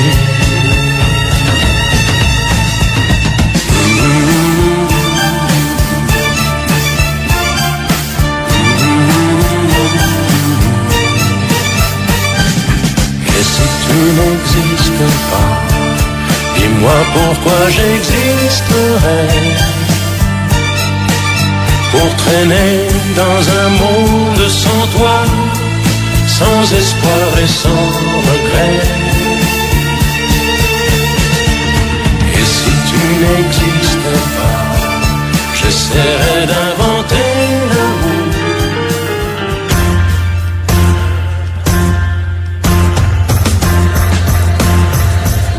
11 και 46 πρώτα λεπτά. Λέει ο Κωστής Γιώργο Λί καλημέρα. Τα παιδιά έχουν αρχίσει τη μάχη των πανελλαδικών από χθες. Τη συνέχισαν σήμερα τα γενικά λύκεια Όντως Κωστή. Και διάβαζα λέει ένα πολύ ενδιαφέρον άρθρο Στην καθημερινή για να καταλάβεις λέει την παρένια που ζούμε. Με βάση το πώς έχουν πια διατάξει στα πανεπιστήμια, τις σχολές και τα παιδεία προτίμησης μέχρι 149 κατελάχιστον συνδυασμούς βαθμολογιών ανατμήμα που θα δηλώσουν με βάση τα παιδεία τους οι υποψήφοι. Καταλαβαίνεις μου λέει τι γίνεται εδώ.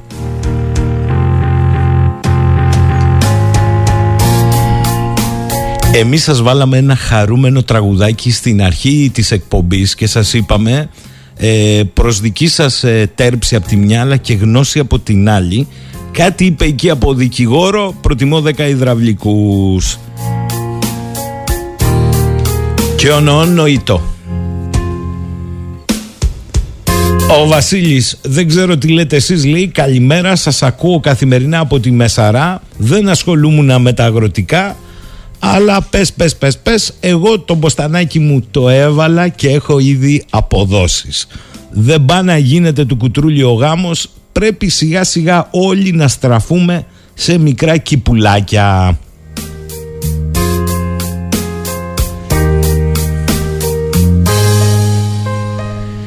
Η Νεκταρία, καλημέρα λέει, γκώσαμε και αυτή τη βδομάδα, έκφραση ε. Λοιπόν, δεν έχουμε ούτε ντέμπλες πια, ε βέβαια, είμαστε το καλοκαίρι, ηρεμήστε.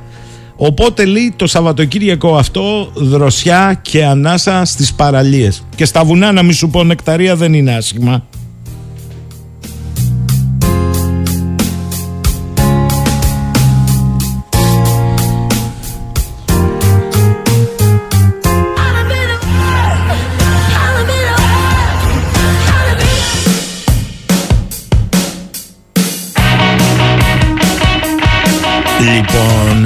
Επικαιρότητα από τη μια, επικαιρότητα των παιδιών από την άλλη. Με καθυστέρηση σήμερα. Πάμε στα φροντιστήρια που καμισά και στον εδώ διευθυντή του, στο Μάνο το Μαυράκι, να δούμε, μας είπε χθες, να δούμε σήμερα τι έχει να μας πει τα γενικά λύκεια στο, στο ίδιο μάθημα, έτσι. Νέα ελληνική λογοτεχνία. Καλημέρα, Μάνο. Καλημέρα, καλημέρα, Γιώργο, καλημέρα στους, τους ακροατές σας. Ναι. Ε, κυνηγάμε την επικαιρότητα με έναν τρόπο. Σήμερα γράφουν γλώσσα με θέμα την ιστορία και την ανάγκη να μαθαίνουν ιστορία, ε, τη σημασία της και πώς θα γίνει αυτό το μάθημα ή τέλος πάντων πώς θα γίνει να αγαπήσουν οι νέοι την ιστορία, με ποιους τρόπους θα γίνει πιο γοητευτική. Λοιπόν, σίγουρα είναι ενδιαφέρον. Έχουμε τρία κείμενα ε, σύμφωνα με τη νέα δομή της εξέτασης του μαθήματος ένα μη λογοτεχνικό από ένα πολιτικό επιστήμονα Ραϊμόν Βαλβανό που αφορά γιατί μας δεν αγαπούν την ιστορία και τι αξία τελικά έχει η γνώση της. Ένα δεύτερο καταπληκτικό ομιλία της Κική Δημουλά το 2013 που περιγράφει την αξία που έχει μια επέτειος και τον δρόμο που ζει μόνο με την ιδέα ότι μπορεί να χάσει τη μνήμη της και να μην θυμάται Οπότε η, η, η εξαιρετική σημασία της μνήμης, της συλλογικής μνήμης και της επαιτίου και ένα τρίτο επίσης θεωρώ πολύ πολύ συναισθηματικό του Θανάση Βαλτινού ε, που αφορά την ιστορία ενός ταγαριού μαγικό ελληνικό αντικείμενο Η βούρια εδώ, ναι. Λοιπόν. που συνδέει, που συνδέει τις γενιές στην ελληνική οικογένεια. Πολύ ωραία. Τώρα, με βάση αυτά ασκήσεις περίληψη, ασκήσεις αναμενόμενες ε, με πολύ προσοχή όμως και καλά διαβασμένα πράγματα γιατί αφορούν γλώσσα, Ναι. αφορούν ύφος, αφορούν γλωσσικές επιλογές της Δημουλά παρακαλώ και τι σημαίνει η γλώσσα της Δημουλά, ένα δύσκολο κειμενάκι που θέλει μεγάλη προσοχή για να ξεχωρίσουμε τις γλωσσικές επιλογές που προκαλούν τον αναγνώστη Και από εκεί και πέρα ε, ένα κείμενο ανάπτυξης, μια εκθεσούλα παραδοσιακά τη λέγαμε, 350 με 400. Πρώτη ερώτηση, ποια είναι η αξία της ιστορικής γνώσης. Δεύτερη ερώτηση, να βρούμε βιωματικούς τρόπους να κάνουμε ενδιαφέρον το ιστορικό μας παρελθόν. Αυτά για σήμερα. Μισό λεπτό. Τι λέτε εσείς; Βατά, βατά είναι, κατά την κρίση σου; Ε, Γράφουν λέω ναι. από όλα τα Λέω παιδιά. ναι. Μισό λεπτό. Γράφουν από όλα τα παιδεία σήμερα; Ναι, ναι, ναι, όλος ο κόσμος. Ε, Μια. τώρα με συγχωρείς ο άλλος που ασχολείται με φυσική χημεία θα το πω. Βιολογία έχει ένα ζόρι εδώ τώρα. Ε, γλωσσολογικές ιδιοτυπίες ε, της Κικής Δημουλά να, Ναι. να είναι καλά η δική της πίεση βέβαια αλλά ε, εντάξει. Ε, είναι ένα πρώτη θέμα. μου- η πρώτη μου αντίδραση ήταν Μα πόσοι αγαπούν την ιστορία; Οι μαθητές. Μα συγγνώμη, με συγχωρείς τώρα με προκαλείς Γιατί παρακολουθείς Ναι. εσύ όσο ελάχιστη και μέσα από τα φροντιστήρια τα μπουκάμισα, Ναι. αλλά και ο ίδιος τι, ίδιος στη δεύτερο. Ποια ιστορία ακριβώς, για πες μου, που αφαιρούνται κρίσιμα κεφάλαια που θα έπρεπε. Σήμερα είναι η επέτειος του σκανδάνου. Γιατί υπάρχει τοπική ιστορία. Μην τρελαθώ τώρα να πούμε. Η ιστορία. Μεγάλη υπόθεση. Ε, μεγάλη υπόθεση. Αυτοί που καλούν τα παιδιά να αγαπήσουν την ιστορία την απαξιώνουν την ιστορία. Μην πω τώρα τίποτα άλλο. Τέλος πάντων. Αλλά αναρωτιέμαι Ναι, ναι, πέστε μου. για τα παιδιά των πρακτικών μαθημάτων. Εγώ έτσι τα λέω από τα παλιά. Ναι. Δεν έχει Θετικών. ένα παραπάνω. Θετικό, σωστό. Καλά κάνεις και με διορθώνεις. Να μιλάμε σωστά. Ε, δεν έχει ένα μεγαλύτερο βαθμό δυσκολίας αυτό το μάθημα; Ε, Γιώργο απαντώ, αυτός που μελέτησε λέω όχι. Με την έννοια ότι υπάρχουν ε, τεχνικά πολλά θέματα που αφορούν γλώσσα ύφος που είναι προς, προς μελέτη και δεν είναι κινέζικα, δεν είναι κάτι τρομερό, όχι. Ε, δηλαδή το, το δύσκολο γλωσσικό, γλωσσικά κείμενο της Δημουλά Ναι, δεν απαιτούσε ερμηνευτική προσέγγιση. Όχι Παναγία μου ευτυχώς. μάλιστα. Εντάξει, άρα εκεί ήθελε επιλογές γλωσσικές μεν, όμως αυτός που έχει διαβάσει θεωρία, αφηγηματικούς τρόπους, ε, γλωσσικές επιλογές, ήξερε να το χειριστεί, ας ήταν και ένας μαθητής των θετικών επιστημών. Περιγράφω κάτι που είναι, που είναι τεχνη- τεχνη- τεχνικό και που απαιτεί τη- το διάβασμα και τη μελέτη. Σωστά. Ε, πού θα έχουμε απαντήσει από εσάς πιο αναλυτικά; Βλέπω εδώ Νέα Κρήτη σήμερα. ε. Δυόμιση, ναι. Δυόμιση ώρα θα είμαστε στο Κρήτη TV. Μάλιστα. Δυόμιση ώρα θα είμαστε ζωντανά στο Κρήτη TV. Μάνο, κάτι τελευταίο μου το έστειλε γονιός. Μα έτσι Ναι. πως έχουν γίνει το σύστημα με τις βαθμολογίες, τα πανεπιστήμια, τις θέσεις και τα παιδεία, ο υποψήφιος όταν θα συμπληρώνει με τους βαθμολογία μπορεί να κάνει 149 διαφορετικές ε, καταγραφές. Δηλαδή αυτό Ναι, αυτό που υποψιάζουμε, λέει ο ακροατής, το διάβασε λίγο στην καθημερινή χθες. Ναι, αυτό που διάβασα στην καθημερινή, ναι, αυτό που διάβασα στην καθημερινή είναι ότι από φέτος Ναι. κάθε πανεπιστήμιο έχει ορίσει ήδη διαφορετικούς συντελεστές Μάλιστα. στα τέσσερα εξεταζόμενα μαθήματα. Άρα για κάθε τμήμα ο υποψήφιος θα έχει άλλα μόρια. Δηλαδή θέλω και ένα λογιστή δίπλα για να κάνω το μηχανογραφικό. Με Ωραίο, συγχωρείς. ωραίο. λοιπόν, η λύση είναι www.bookαμιστές.gr που είναι μια εφαρμογή μέσα πανέτοιμη Ναι. και που ο υποψήφιος βάζει τους βαθμούς του. Ε, πες το μας, γιατί δεν μας το λες δηλαδή, με το, με το τσιγκέλια στο βγάλουμε. επιλογές του. Α, μάλιστα. Άρα έχετε μια πλατφόρμα φτιάξει για να εξυπηρετήσετε τον κόσμο. Ναι, σαν λογιστές. Πότε συνεχίζουμε, Δευτέρα; Αύριο πρωί κάνουμε μαθηματικά τα ΕΠΑΛ. Α, σα... Θα, θα, θα Σαββατιάτικο. καταφέρουμε. Σαββατιάτικο. Όλα καλά. Μάλιστα. Μάνο, θα τα ξαναπούμε. Σε ευχαριστούμε πολύ. Καλή σου ημέρα. Κι εγώ. Η φίλη μου η Ελένη που πολύ την αγαπώ γιατί κάνει πάντα εύστοχες παρατηρήσεις το τελευταίο μήνυμα για σήμερα ρήτρα τρελή πιο πολύ από το ρεύμα ακρίβεια full παντού ψάχνουμε τα πάντα να κερδίσουμε ένα ευρώ βενζίνη να γελάσεις άγχος, στρες, ένταση παντού να μας προτείνει κάτι ολιστικό is no good; Τουλάχιστον μην χάσουμε το πολύ μαζί την έννοια ο ένας τον άλλο το εμείς. Καλό Σαββατοκύριακο λέει η Ελένη. Ελένη μου να είσαι καλά και καλό Σαββατοκύριακο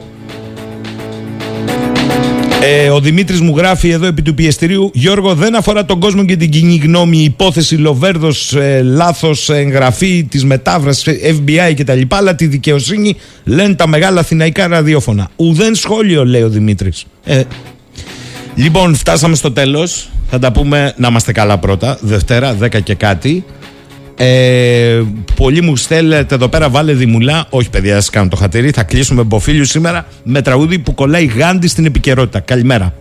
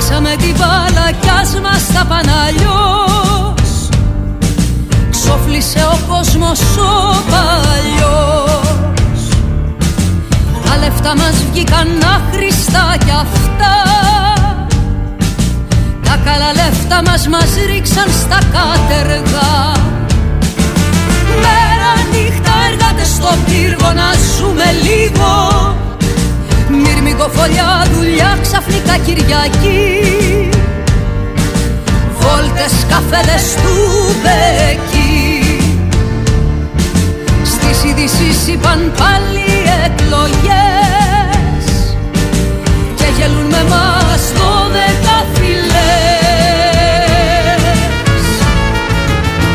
Τι τις θες ρε κόσμε τόσες άδειες γλώσσες Δεν θα τις ξορκίσεις έτσι τις σιωπές σου Λες και δεν και σώνει Θα σε ελευθερώσει από τη φαβέρ σου. Τι τις θες ρε πώς ρε τόσες άδειες γλώσσες Δεν θα τις ξορκίσεις έτσι τις σιωπές σου. Λες και δεν και σώνει κάποια απ' τις τόσες Θα σε ελευθερώσει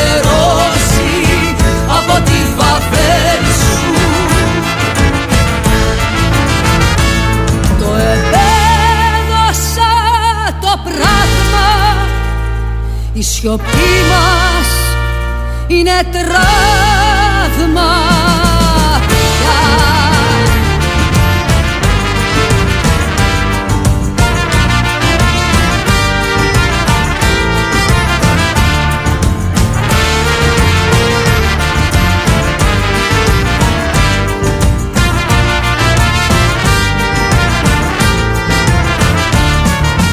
Μέρα νύχτα στην ίδια πορεία σαν συμμορία. Με την ίδια μάσκα και την ίδια στολή.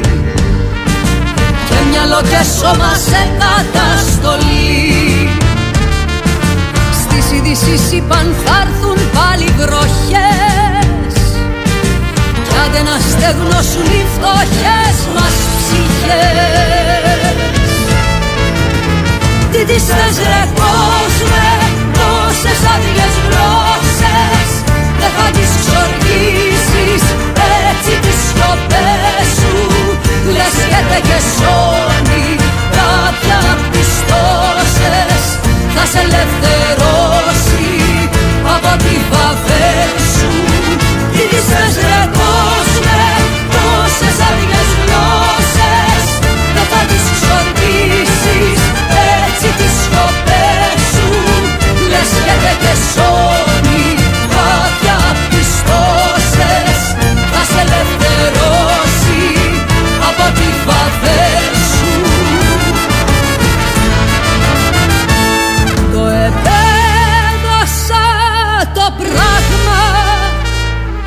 σιωπή μας είναι τραύμα.